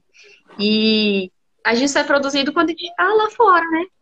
Quando a gente tem um carro, quando a gente tem um prêmio, quando a gente está ganhando bem, quando a gente mostra promoção, e não, e a mãe que decide ficar aqui, cuidar, ela não tem, não tem glamour. Ainda mais a gente que escolhe essa linha, assim, de livre demanda, que a gente sabe que não é fácil. Zero chupeta, né? Não é fácil, porque o momento que ele estaria ali é, chupetando, tá no peito. É, é, braço, é, colo, é coluna, é, é um momento que você poderia estar fazendo outra coisa, não é fácil. A gente escolhe minimizar a televisão, porque zero telas já, já é impossível. Eu já caí nessa, nessa falácia, eu nem repito mais, isso não existe mais. Até eu já tentei ver aí alguma coisa aí para ver se eu consigo trabalhar aqui. Não quer. Então, assim, não é fácil. A gente não, não, não chega, já acordou, toma aqui. Não, a gente tenta antes, né, dar aquela atenção. Aí, se lá na frente não conseguir mais. Então, assim, essa linha de criação que a gente está tentando fazer demanda demais. Demanda demais. BLW demanda demais. Comida saudável demanda demais. Então, assim, é trabalhoso, né? Tem, tem, tem que ter muita disposição isso que Vivi falou, a questão de por que será, né? Por que será que, que para o homem é de uma forma e para a mulher é de outra? A gente vive numa sociedade capitalista, né? E, e a gente entende que a sociedade, ela não para e ela não aceita ser parada e ela não, não. espera quem para. E se você, mulher, para, mesmo que você está parando para cuidar do seu filho, o problema é seu que para, porque a gente não parou. E, e ela, a sociedade, ela, quando ela te dá uma coisa, ela te dá com a mão e se bobear, vai te tirar com a outra. Então, quando a mulher no mundo entrou no mercado de trabalho, não foi porque, gente, vamos lutar pela mulher. A mulher precisa entrar no mercado de trabalho. Não. Os homens foram para a guerra, foram morrendo, foram morrendo. Vamos botar a mulher para trabalhar, porque é a mão de obra que tem. Né? Então, vamos botar mulher, vamos botar criança, até que voltaram com a questão da, do trabalho infantil, mas o trabalho feminino continua. Exatamente. Então, assim, é o que tem vai jogando. E nessa é o que tem vai jogando, a mulher se vê dentro de, de um mercado de trabalho, que era uma realidade que não existia para a mulher, e aí as demandas maternas, que, assim, lá desde lá atrás, a função da mulher é ser mãe. A função da mulher é ser mãe. E aí, daqui a pouco, por uma necessidade do, da sociedade, e não porque está vendo a potência ou, ou quanto a o mulher. Talento. Pode, o uhum. talento, uhum. exatamente.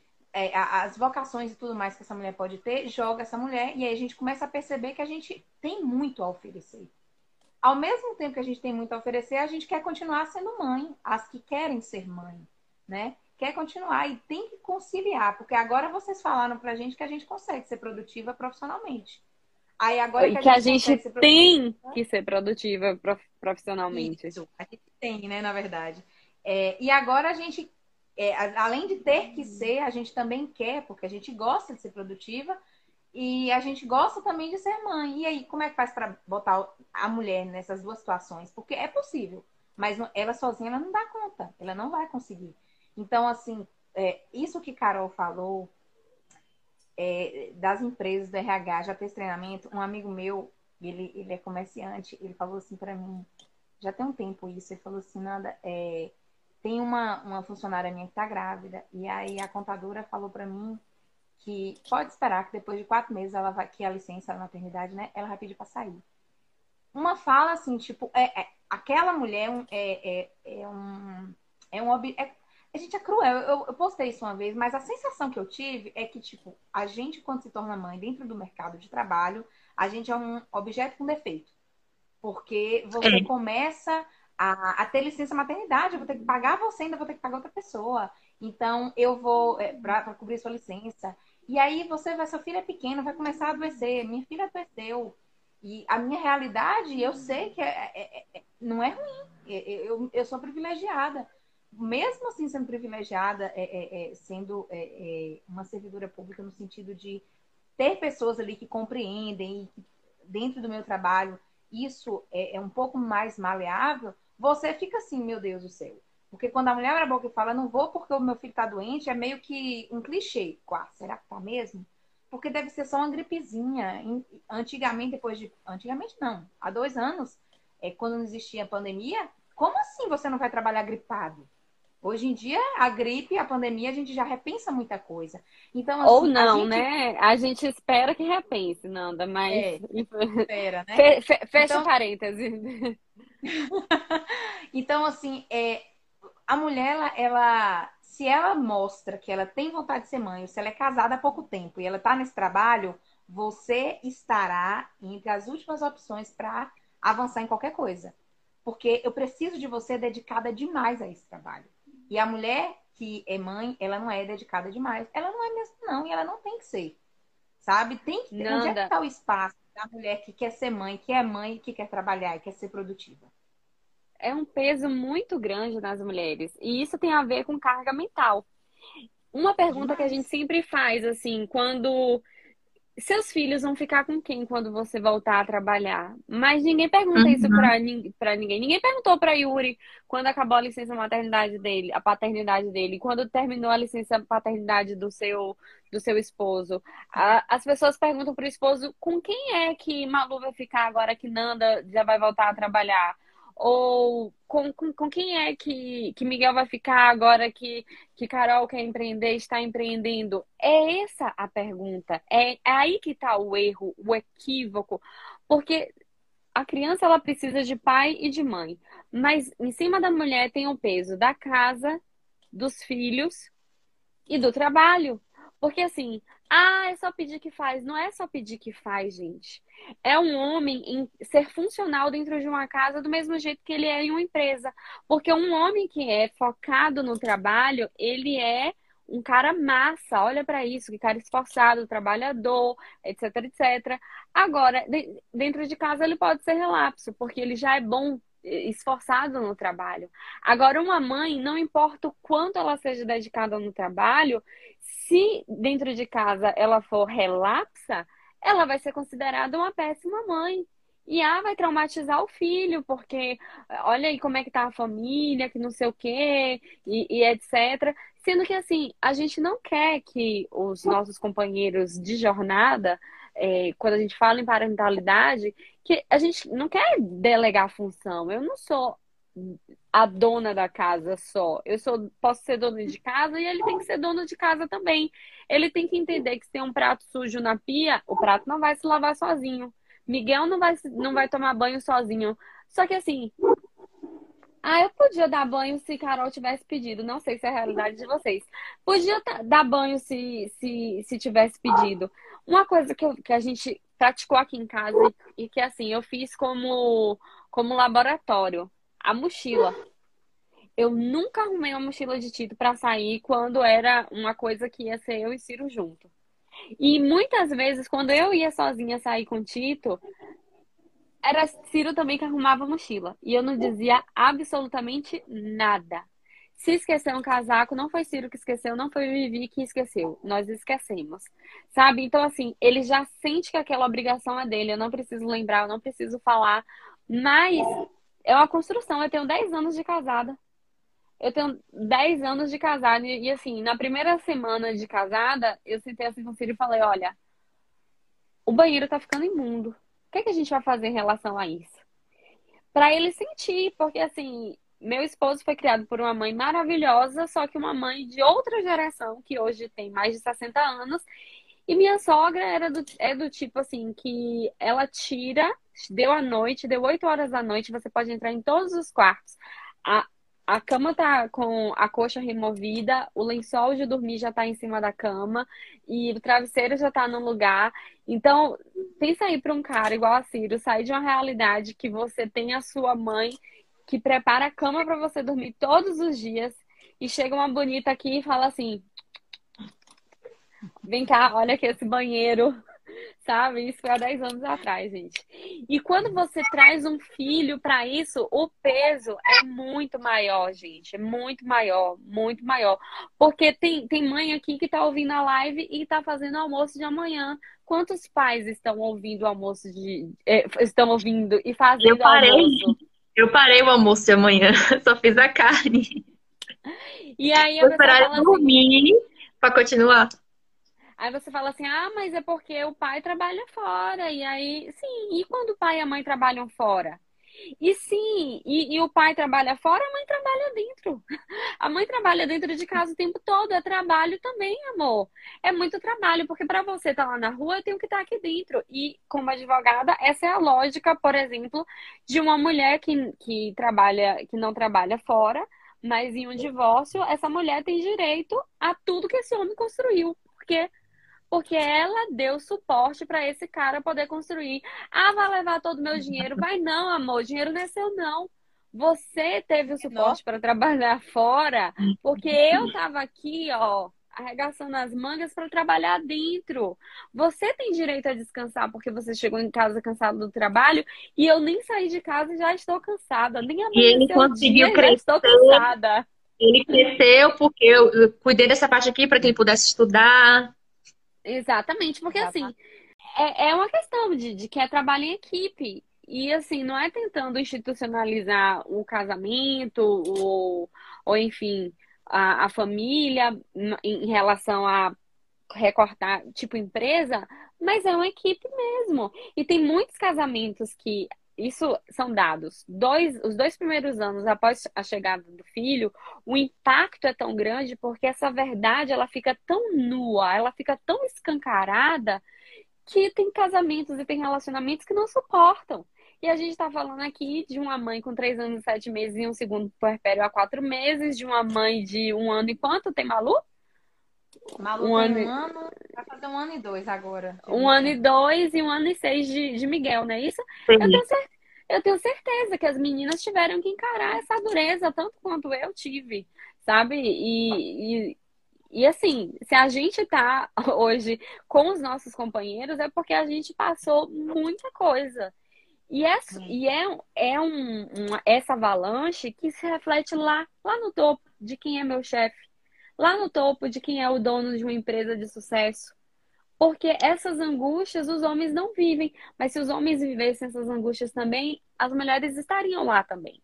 Porque não querem que a gente esteja lá, ou vocês querem a gente só para estar tá na base? Vocês querem a gente só para estar tá em chão de fábrica?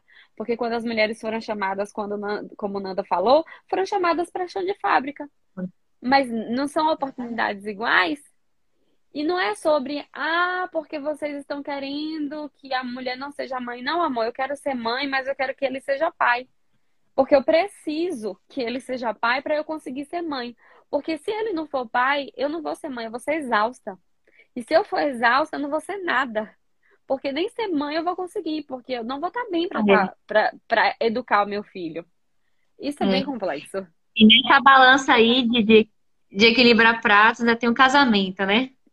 Uhum. Fica, fica, na nossa carga, na, nas nossas costas, equilibrar o casamento, manter a chama, manter a frequência. Então, tá aqui, não tem essa preocupação com eles. Então, assim, poxa, você tá muito cansada, hein? Cuidado, se arruma aí, levanta um pouquinho mais cedo. Eu já ouvi, eu ouvi.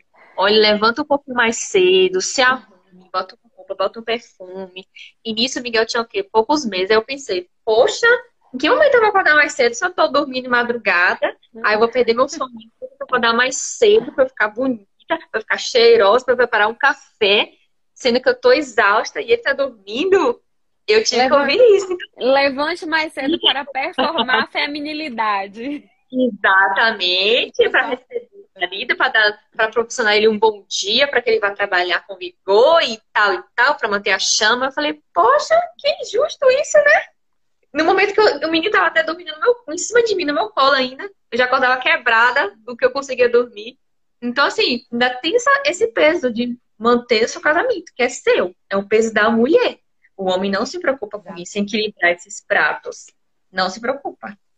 Eu penso assim, que tudo que, que a sociedade conquistou de evolução e de avanços é porque algo foi muito refletido, foi muito batido. E falar sobre a parentalidade é, completa mesmo, falar do que pai não é rede de apoio, pai é pai, mãe é mãe, é, é, é, algo que precisa ser dito o tempo inteiro. O tempo e é todo. é falando sobre isso, é falando sobre pai ser pai, mãe ser mãe, que, inclusive, nos, nos momentos, nas questões profissionais, na legislação, isso vai avançar. Porque você tem um pai que hoje tem licença maternidade de acho que é um mês, mas já foi uma semana. Por Cinco dias. Isso. É porque para algumas empresas pode ser 20 dias. É, que são parceiras, é 20 dias, mas é o máximo. Pois é, uhum. porque a, a, na sociedade está posto que o homem não, é, o homem não faz falta, não é papel dele. Então, então ele não precisa. Para que, que ele precisa? Né? A mulher já se basta porque é só ela. Então, é Nanda, muito importante. Só, só um parêntese, eu já ouvi uma pessoa, um chefe, falando assim, não, não meu chefe, tá? Não tem nada a ver com a minha empresa, mas uma pessoa que eu sei que trabalha, trabalhava como chefe, falando, pra que o cara precisa de 20 dias de licença paternidade? Vai fazer o quê? É férias. É férias, o cara falou isso, é férias. Meu Deus. Aí, assim, voltando isso para vocês, voltando para o que vocês estavam falando, é, e aí eu tenho que ser muito justa, muito justa. É, graças a Deus, a gente tem, Malu tem e eu tenho o marido e o pai. Então eu não tenho que. Eu não, não é uma discussão. É, é, é, as discussões existem por conta do casal, é, vai existir sempre, mas aqui tem a mãe, aqui tem o pai, sabe? É, eu sempre tive o, o suporte de eu passei é, 40 é, dias sem saber o que era trocar a fralda de maluco. Quem fazia isso era meu marido ou minha mãe, porque eu estava vivendo outras questões. A amamentação e outras coisas mais. E assim, é, ele, é, o meu marido morou fora, é, é, ele não é daqui, ele veio já. Quando a gente casou, ele tinha 10, quase 10 anos morando fora. Então ele já sabia se cuidar, ele sempre foi muito independente. É, a gente não tem esse negócio de ah, a mulher vai botar minha comida, não sei o quê. Ele é totalmente independente, sabe? E ele não gosta que invadam o espaço dele. E eu amo isso, porque não me sobrecarrega. Então, e eu percebo, discutindo com algumas amigas minhas que estão é, é querendo se abrir para a maternidade, estão pensando em ter filhos, o quanto que a geração de homem já, e isso já é um movimento que a gente começa a ver engatinhar. Alguma coisa está acontecendo de que hoje a, a, é, o homem que cuida, que ajuda a cuidar do seu filho, isso já está sendo visto de uma forma diferente. E você já começa a perceber que, que é possível e que existem pais sendo pais. E é por isso que esse tema precisa continuar sendo discutido. Porque a gente precisa normalizar cada, cada vez mais esse papel de pai. A sua função de pai. O meu marido, é, um mês, um mês foi, não era nada porque eu não tinha condição de fazer praticamente nada. Eu estava ali lutando pra, pela amamentação e eu precisava dos. O, o mundo e as nossas demandas não pararam por conta da amamentação. Então eu precisava do suporte dele. Malu também precisava do suporte do pai, como a gente precisou do suporte dos meus pais. A gente estava no auge da pandemia, eu não tinha é, é, possibilidade de estar colocando outras pessoas dentro de casa. Então, assim, eu, é, em discussão com muitas amigas, a gente percebe que a geração já está tendo algum avanço sobre isso. E por isso a gente precisa continuar debatendo sobre isso. Sobre a, o homem, ele é o pai, aquela criança não é só daquela mãe. Então, do mesmo jeito que dentro de casa ele precisa dividir a, a, a tarefa, né? O, o, o, cuidar do filho, a mulher está ali dividindo o cuidar do filho. Lá fora, há muito tempo, a gente vem dividindo também as demandas. Então, por que, que aquele homem ele pode ocupar aquele espaço, a mulher não? Né? Então, assim, a uhum. gente precisa refletir muito sobre isso, tá? Eu, eu consigo enxergar é, que alguma coisa já acontece, mas ainda é muito pouco. Ainda é Sim. alguma coisa. Precisa se falar cada vez mais disso para que a gente possa avançar mais. Porque nós ainda temos muitas famílias em que, se você comentar que o homem vai trocar aquela fralda ou que vai fazer alguma coisa, isso é um absurdo. Não, isso aqui é, não, isso aqui não. Você que é mulher, você se vire. Isso aqui eu não sei fazer, não. Eu não vou segurar a criança porque vai quebrar. Eu não sei, eu não tenho jeito. Então, não é por aí. E a gente precisa bater nessa tecla, porque a mulher ela não dá conta, só ela surta. Igual você falou, a mulher ela não vai ser mãe, ela vai ser exausta. E se ela for exausta, ela não vai ser mãe, ela não vai ser mulher, ela vai ser a insuportável e aquela uhum. relação vai acabar. Sim, esse, esse debate tem que avançar até a gente abolir a expressão pai que ajuda. Porque pai que ajuda deixa a mãe cansada, sabe? Meu marido não suporta que eu falo assim, não, mas Enio me ajuda. Ele fala, ele me corrige. Não, eu não te ajudo, eu divido tarefa. Eu, ops, não, é... desculpa. Olha, e é isso, a gente tem que abolir esse termo, mas para abolir esse termo, a prática tem que acontecer. Para abolir é. esse termo, a gente precisa caminhar até o ponto de não ser peso da mulher o almoço de domingo. O que, é que eu quero dizer com isso? Que no dia do descanso, é a mulher que vai para a cozinha, ou que tem a ideia de pedir um delivery, ou que, que sabe o que é que tem na geladeira, ou que, enfim, é, tá com essa logística toda. Porque o que cansa, por exemplo, na maternidade, é você ter que preparar tudo, você pensar no trabalho, pensar na sua planilha, pensar nas suas metas como empreendedora ou como trabalhadora CLT, é, você ter que criar tudo aquilo ao mesmo tempo que você se preocupa se é, seu filho comeu beterraba três vezes nessa semana e você precisa colocar outra leguminosa é, roxa, outro alimento roxo no pratinho, que o prato precisa ter cinco cores, etc, etc, que você não pode dar só carboidrato para aquela criança. É isso. É caminhar até chegar a esse ponto. Porque tem pai que troca fralda, mas que não sabe isso. É você. E assim, ah, mas o pai tem que saber tudo? Tem. Significa que ele Sim. vai fazer tudo? Não. Mas a mãe precisa saber tudo e precisa, assim como o pai também precisa saber tudo. Pra, na falta dessa mãe, na falta, na ausência dessa mãe, o pai saber se virar. Sem me ligar e perguntar como é que eu esquento a comida, como é esse leite aqui que você deixou, vou esquentar como. Amor, Google, eu não aprendi no Google, aprenda você também. Eu não tô falando de Ciro, tá, gente? Ciro, graças a Deus, a gente chegou agora em um nível, por exemplo, que quando a gente tem dois, acorda os dois de madrugada, eu não preciso nem chamar Ciro. Ciro pega Mariana no colo, eu digo de Mariana, ele também atende Tito quando é, é a ocasião, mas Mariana é a menorzinha, e a menorzinha sempre é, dita que tem que ser da mãe, um bebê menor. Mas às vezes eu tô atendendo o Tito, ele próprio pega a Mariana, ele nina a Mariana, ele bota a Mariana para dormir e acabou. Você tá entendendo? Mas assim, precisa avançar. Porque eu não quero ser a única responsável por pensar se vai ser beterraba ou repolho roxo. Eu quero que eu quero que na minha casa todo mundo saiba se vai ser beterraba ou repolho roxo e se tem ou não tem beterraba e repolho roxo no, na geladeira, né? A gente precisava de um outro parêntese. Mesmo, é, igual você falou, né, que Ciro, é, é, é, ele faz realmente o papel do pai, ele tá ali dando o suporte que você precisa, que seus filhos precisam. Aqui em casa também a gente tem isso. Mesmo a gente tendo essa cumplicidade, o casamento ainda passa por muitos desafios. Não é fácil, não é um mar de rosas, ai, o casal perfeito, a família perfeita. Não, gente, não existe nada perfeito, não. Só existe perfeito o que Deus fez, o que Deus faz, mas é, é, não, não existe perfeição. E mesmo com toda a cumplicidade, há muita dificuldade, há muita dificuldade para esse casal achar o ponto, é, para o pai e a mãe achar o ponto, porque é cansativo, é exaustivo. Chega uma hora que você quer fazer vários nadas. Ele também quer fazer vários nadas.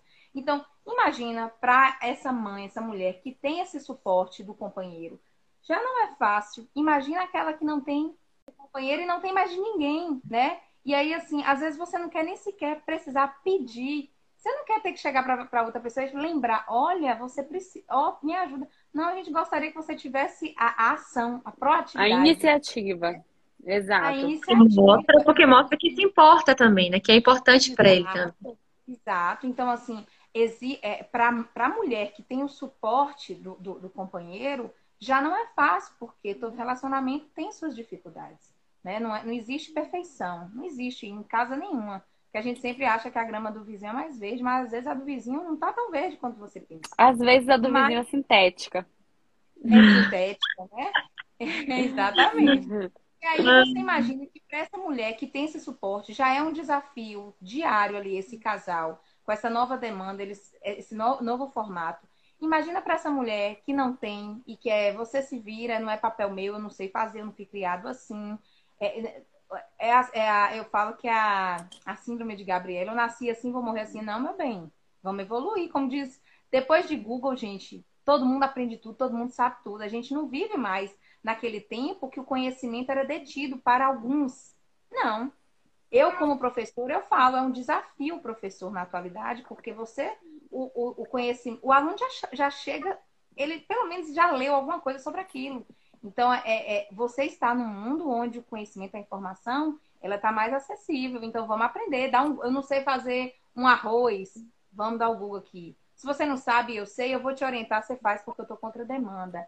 Então, é sobre entender que para a mulher, sem rede de apoio, é, a maternidade é, vai ser uma coisa que ela pode, inclusive, se arrepender. Ela pode se arrepender Sim. porque pesou tanto pro lado dela, pesou tanto pro lado dela, só do lado dela, E ainda você sente culpa, porque às vezes tem essa, essa situação. A mulher tá ali no pós-parto, ela não dormiu durante o dia. O marido foi trabalhar porque já venceu os dias de licença dele. E aí, ao invés dela pegar à noite e falar assim, ó, fica um pouco para mim, porque eu passei o dia inteiro cansada, ela sente culpa porque o coitado estava trabalhando fora e você vai pedir para ele, ele está cansado, ele vai ter que acordar cedo no outro dia. Sim, meu amor, mas você estava dando tudo, literalmente é, sendo sugado pelo seu filho o dia inteiro. Você também precisa de um acolhimento, você também precisa de um suporte. Então, é, é um, é, a gente precisa falar cada vez mais sobre isso. Muitas mulheres precisam, é, todas. Nesse, nesse momento de dividir a carga, né? Que eu estava aqui pensando. Essa carga de do seu filho estar bem alimentado é toda nossa, né? Porque, tipo assim, a amamentação é nossa. É a gente que dá o é peito. Então, assim, não, mas se ele vai chegar lá com dois, três meses, ter aquele peso adequado, vai depender de você. Você que não viu, você que não, não checou se estava se estava mamando certo. A alimentação, introdução alimentar, se não chegar lá na frente, se não manter o peso, se não crescer saudável, é, é a sua carga. Eu sinto esse peso, é eu esse. Se ele não chegar lá na frente saudável, com as vitaminas, nutrientes, tudo balanceadinho, é porque eu não ofereci coisa boa, é porque não, não botei os cinco grupos alimentares. Por muito tempo eu carreguei esse peso da amamentação. Eu não enxerguei dificuldades, porque não enxerguei eu não tive dores, não tive fissuras, a não ser o momento da pojadura, mas assim, Miguel emagreceu. Então, assim, algum momento eu errei, eu não observei. É, é, a que ponto a cardiopatia dele afetou nisso aí, que até hoje eu me pergunto, eu não sei. Mas também me culpei por muito tempo. Então, assim, porque era algo que era eu que tinha que fazer. Estava sobre minha responsabilidade. Então, tem esse peso ainda muito grande. Então, Ai, Carol. de dividir esse peso da, da, da, saúde do bebê também, ser dos dois, ser uma preocupação dos dois, ser um responsável dos dois. Chegar, acho que quando chegar nesse ponto, aí você vai poder, ó, vencemos. Tá igual. Olha, eu sinto que uma mãe que amamenta, aqui, eu com os meus divertidamente, eu sinto que uma mãe que amamenta deveria se sentar num trono e fazer assim, água, comida, dormiu, pega e leva pro colo. Porque, cara, não é isso. Tipo, amamentar já é tudo. Já é tudo. Colocar o neném no peito e sair de você o alimento perfeito, insubstituível, inigualável. É tudo. E aí a gente transcende isso da amamentação para as outras coisas também, sabe? É... Isso, isso é muito, é muito para as pessoas entenderem. É porque a amamentação não gera grana, sabe, para o sistema. É. Mas, mas se, se gerasse amor, a gente ia ser consagrada aí. Sabe o que, é. eu, sabe que, que eu penso, gente? Ah, mas vocês estão falando de maternidade, trabalho e produtividade. Por que vocês entraram nesse assunto? Porque esse debate é importante porque para eu ser produtiva, eu preciso que eu tenha condições de ser produtiva. E se eu sou se eu não estou sendo produtiva, porque existe um desequilíbrio do exercício das funções, significa que alguém está se beneficiando às custas minhas. Eu estou sendo da sobrecarga. Isso, a minha, a minha sobrecarga, o meu corpo, a minha dor, o meu trabalho, porque maternar é trabalho, sim, tanto que na Argentina, inclusive, já foi reconhecido para fins uhum. é, previdenciários. A, o meu trabalho, ele é, serviu de escada para o outro se promover, enquanto eu não fiz nada da vida. Quantas vezes a gente já ouviu, ah, fulano e fulano se separaram, ou oh, que pena, fulano não fez nada da vida. Fulana não fez nada, ela só se serviu de escada. Só serviu de escada. Esse só é bem irônico, gente. Então, assim, eu quero ser produtiva, eu preciso ser produtiva, eu desejo desenvolver meus dons e talentos. Carol quer se sentar em uma mesa, em frente ao computador, colocar as planilhas dela para agirem e colocarem as coisas para acontecer e falar assim: eu sou boa nisso. Mas a estrutura precisa mudar. Eu não estou falando de Yuri, eu estou falando do sentido macro, porque não é só Yuri, não é só Ciro, não é só Ínio, é toda uma estrutura. Gente, tem um comentário aqui de Sofia que a gente precisa ler porque ele é muito importante, sabe? Ela disse o seguinte, arroba Sofia Dória. Fui demitida de uma escola na época que eu me casei porque eles acharam que eu engravidaria logo. Donas Nossa. mulheres. Aí, assim, a mulher não tem o direito nem de se casar, porque se se casar, já pensa, opa, casou, vai engravidar, vai, vai ser um, trabalho. E, infelizmente, é assim mesmo que gira o mundo. E ela colocou ainda outro comentário aqui embaixo. Acham um absurdo, acham um absurdo meu esposo ficar com o nosso filho para eu ter um tempo para mim. E por ele dividir tarefas domésticas comigo. Eu já fui tão julgada que, meu Deus. Mas é isso que dá certo, sabe? É isso, o pai exerceu o papel dele de pai não é justo, gente. Não é justo que uma. Eu tenho uma amiga que ela fala bem assim: eu não vou servir de palco para a paternidade de fulano, que é o esposo dela. Porque, tipo, ela faz tudo, mas fulano faz isso e é um pai pá, porreta. Sabe? E é isso. Ciro é um bom pai, um excelente pai, mas ele não é extraordinário só porque ele é diferente dos outros homens. Yuri e Emil são bons pais, mas eles não são pais maravilhosos, extraordinários, só porque eles sabem é, se é beterraba ou repolho roxo. Eles só estão cumprindo a função. É, já, já, já ouvi falar, não, graças a Deus, porque ele tá aí, tá em casa, tá com você, tá cuidando de vocês, porque o meu marido, minha filha, não sei o que, não sei o que. Eu ficava. Mas, gente, é o filho dele. É a esposa dele, tem que cuidar mesmo. Então, assim, eles fazem um, básicozinho, né? E são heróis. Então, a gente, a gente tem até que parar de, de falar isso, mesmo que sem querer, se corrigir. Falar, opa, tá ajudando não. Tá paternando. Opa, ele não é o máximo, não. Ele tá fazendo o papel dele. Pra, pra ver se o pessoal aprende. Sim. Ou, ou então elogiá-los ao mesmo tempo que a gente se eleva também. Porque a gente olha e fala, poxa, paizão, e ao mesmo tempo a gente pensa, ai, que coisa horrorosa, é a culpa materna e essas coisas que ficam girando na, na, na, nas nossas cabeças. Gente, a gente tem que caminhar para o final, né? Porque se deixar, a gente fala aqui, fala, fala, fala. Também sei que horas são, o filho vai querer dormir, já tô aqui me sentindo culpada. Duas horas de live. Duas horas.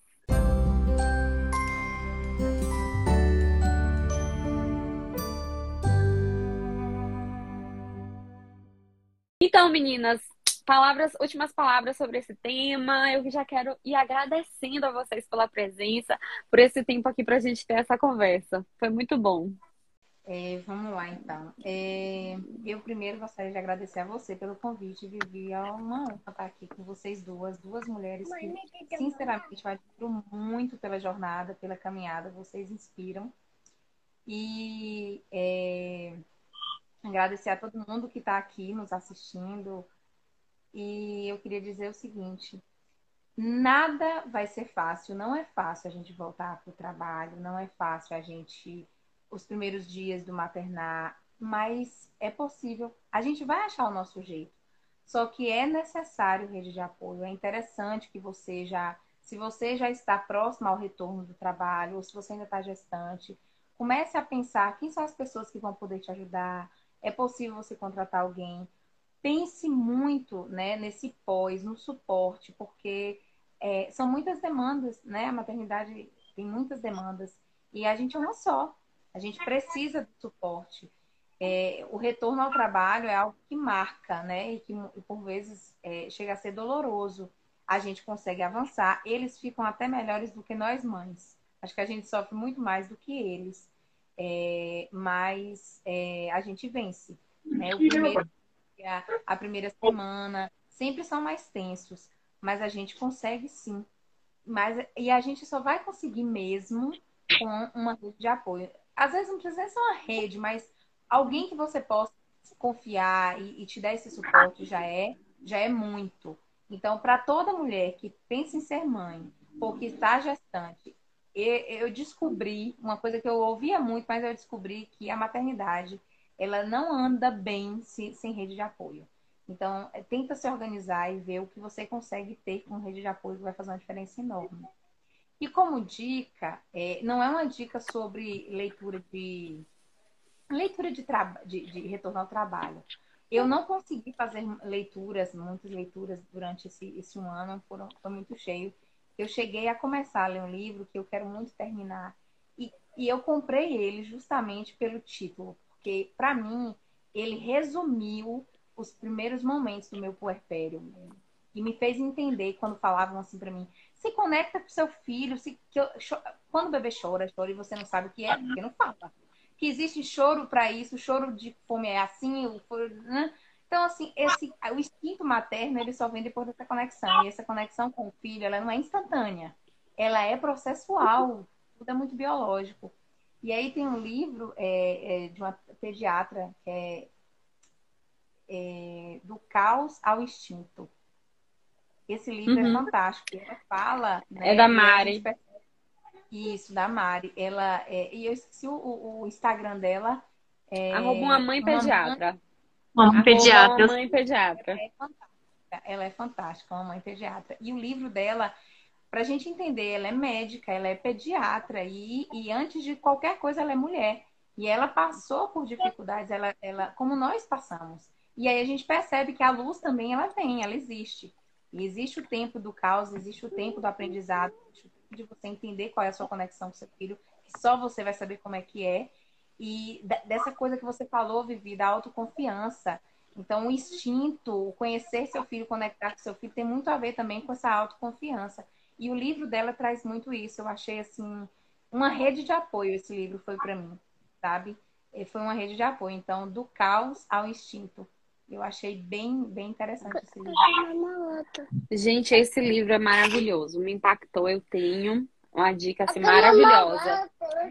Nanda, muito obrigada. E agora, Carol, suas últimas palavras, sua di suas dicas, diga aí para nós. É, eu não tenho muita dica de trabalho porque ainda estou tentando me achar aqui, viu? No minha bagunça. Mas, mas você que vai sair de casa, se for contratar alguém, Tenta contratar um mês antes, dois meses, se for possível, dentro da sua renda, porque a mãe só vai conseguir sair um pouco em paz se sentir confiança com a pessoa que vai estar com seu filho, né? Então não adianta pegar um dia antes, uma semana antes e ficar atordoado, ficar o tempo todo querendo orientar. Então tenta antes, até mesmo para o seu filho se habituar, né? Imagina aí você jogar um bebezinho com a pessoa que nunca viu. Eu penso assim, né? Se for possível. É... E minha meu de mamãe. E você que está grávida ainda, que vai, ainda vai parir, ainda vai viver esse momento, vai viver esse momento, estude.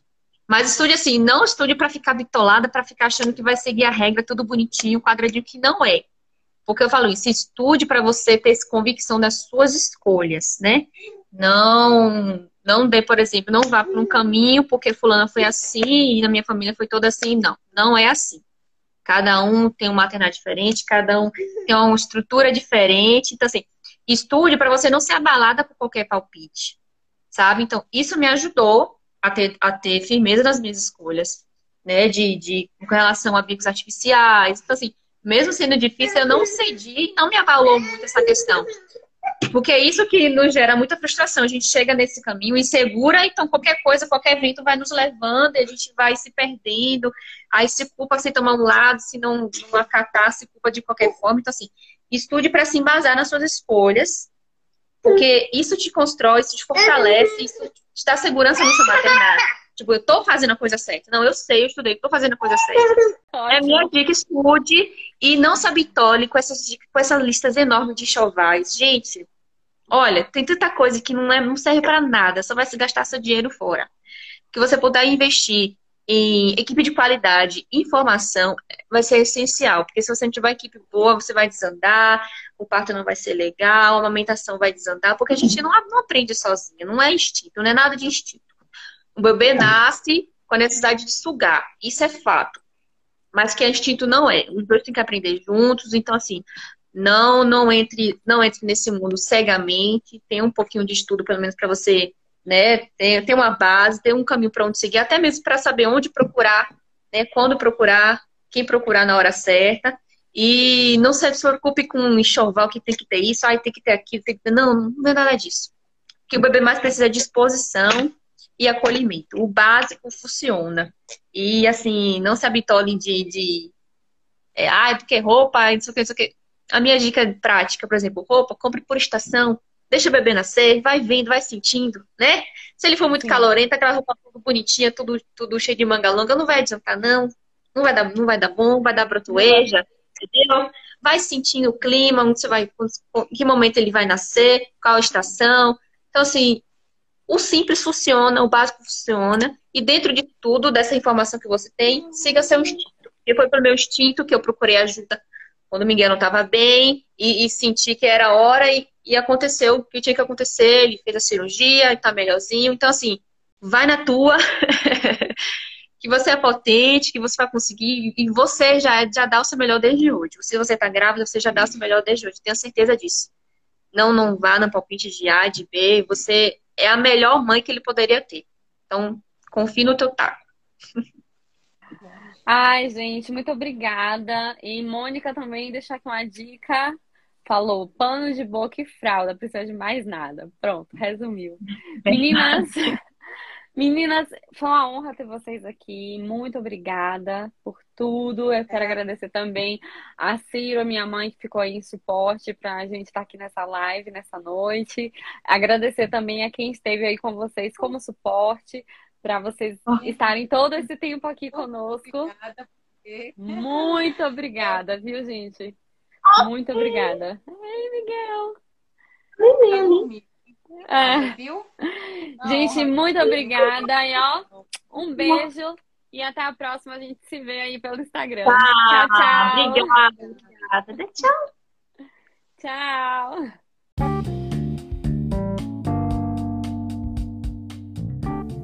Você acabou de ouvir o podcast Enxoval da Alma. Se você ainda tem alguma dúvida sobre o tema, ou se você tem alguma sugestão a fazer sobre temas e outras coisas que a gente pode falar por aqui, me envie um e-mail em enxovaldaalma@gmail.com e me segue lá no Instagram @vvssobrinho. Esse podcast foi gravado ao vivo em uma live lá, então me segue e acompanhe as novidades.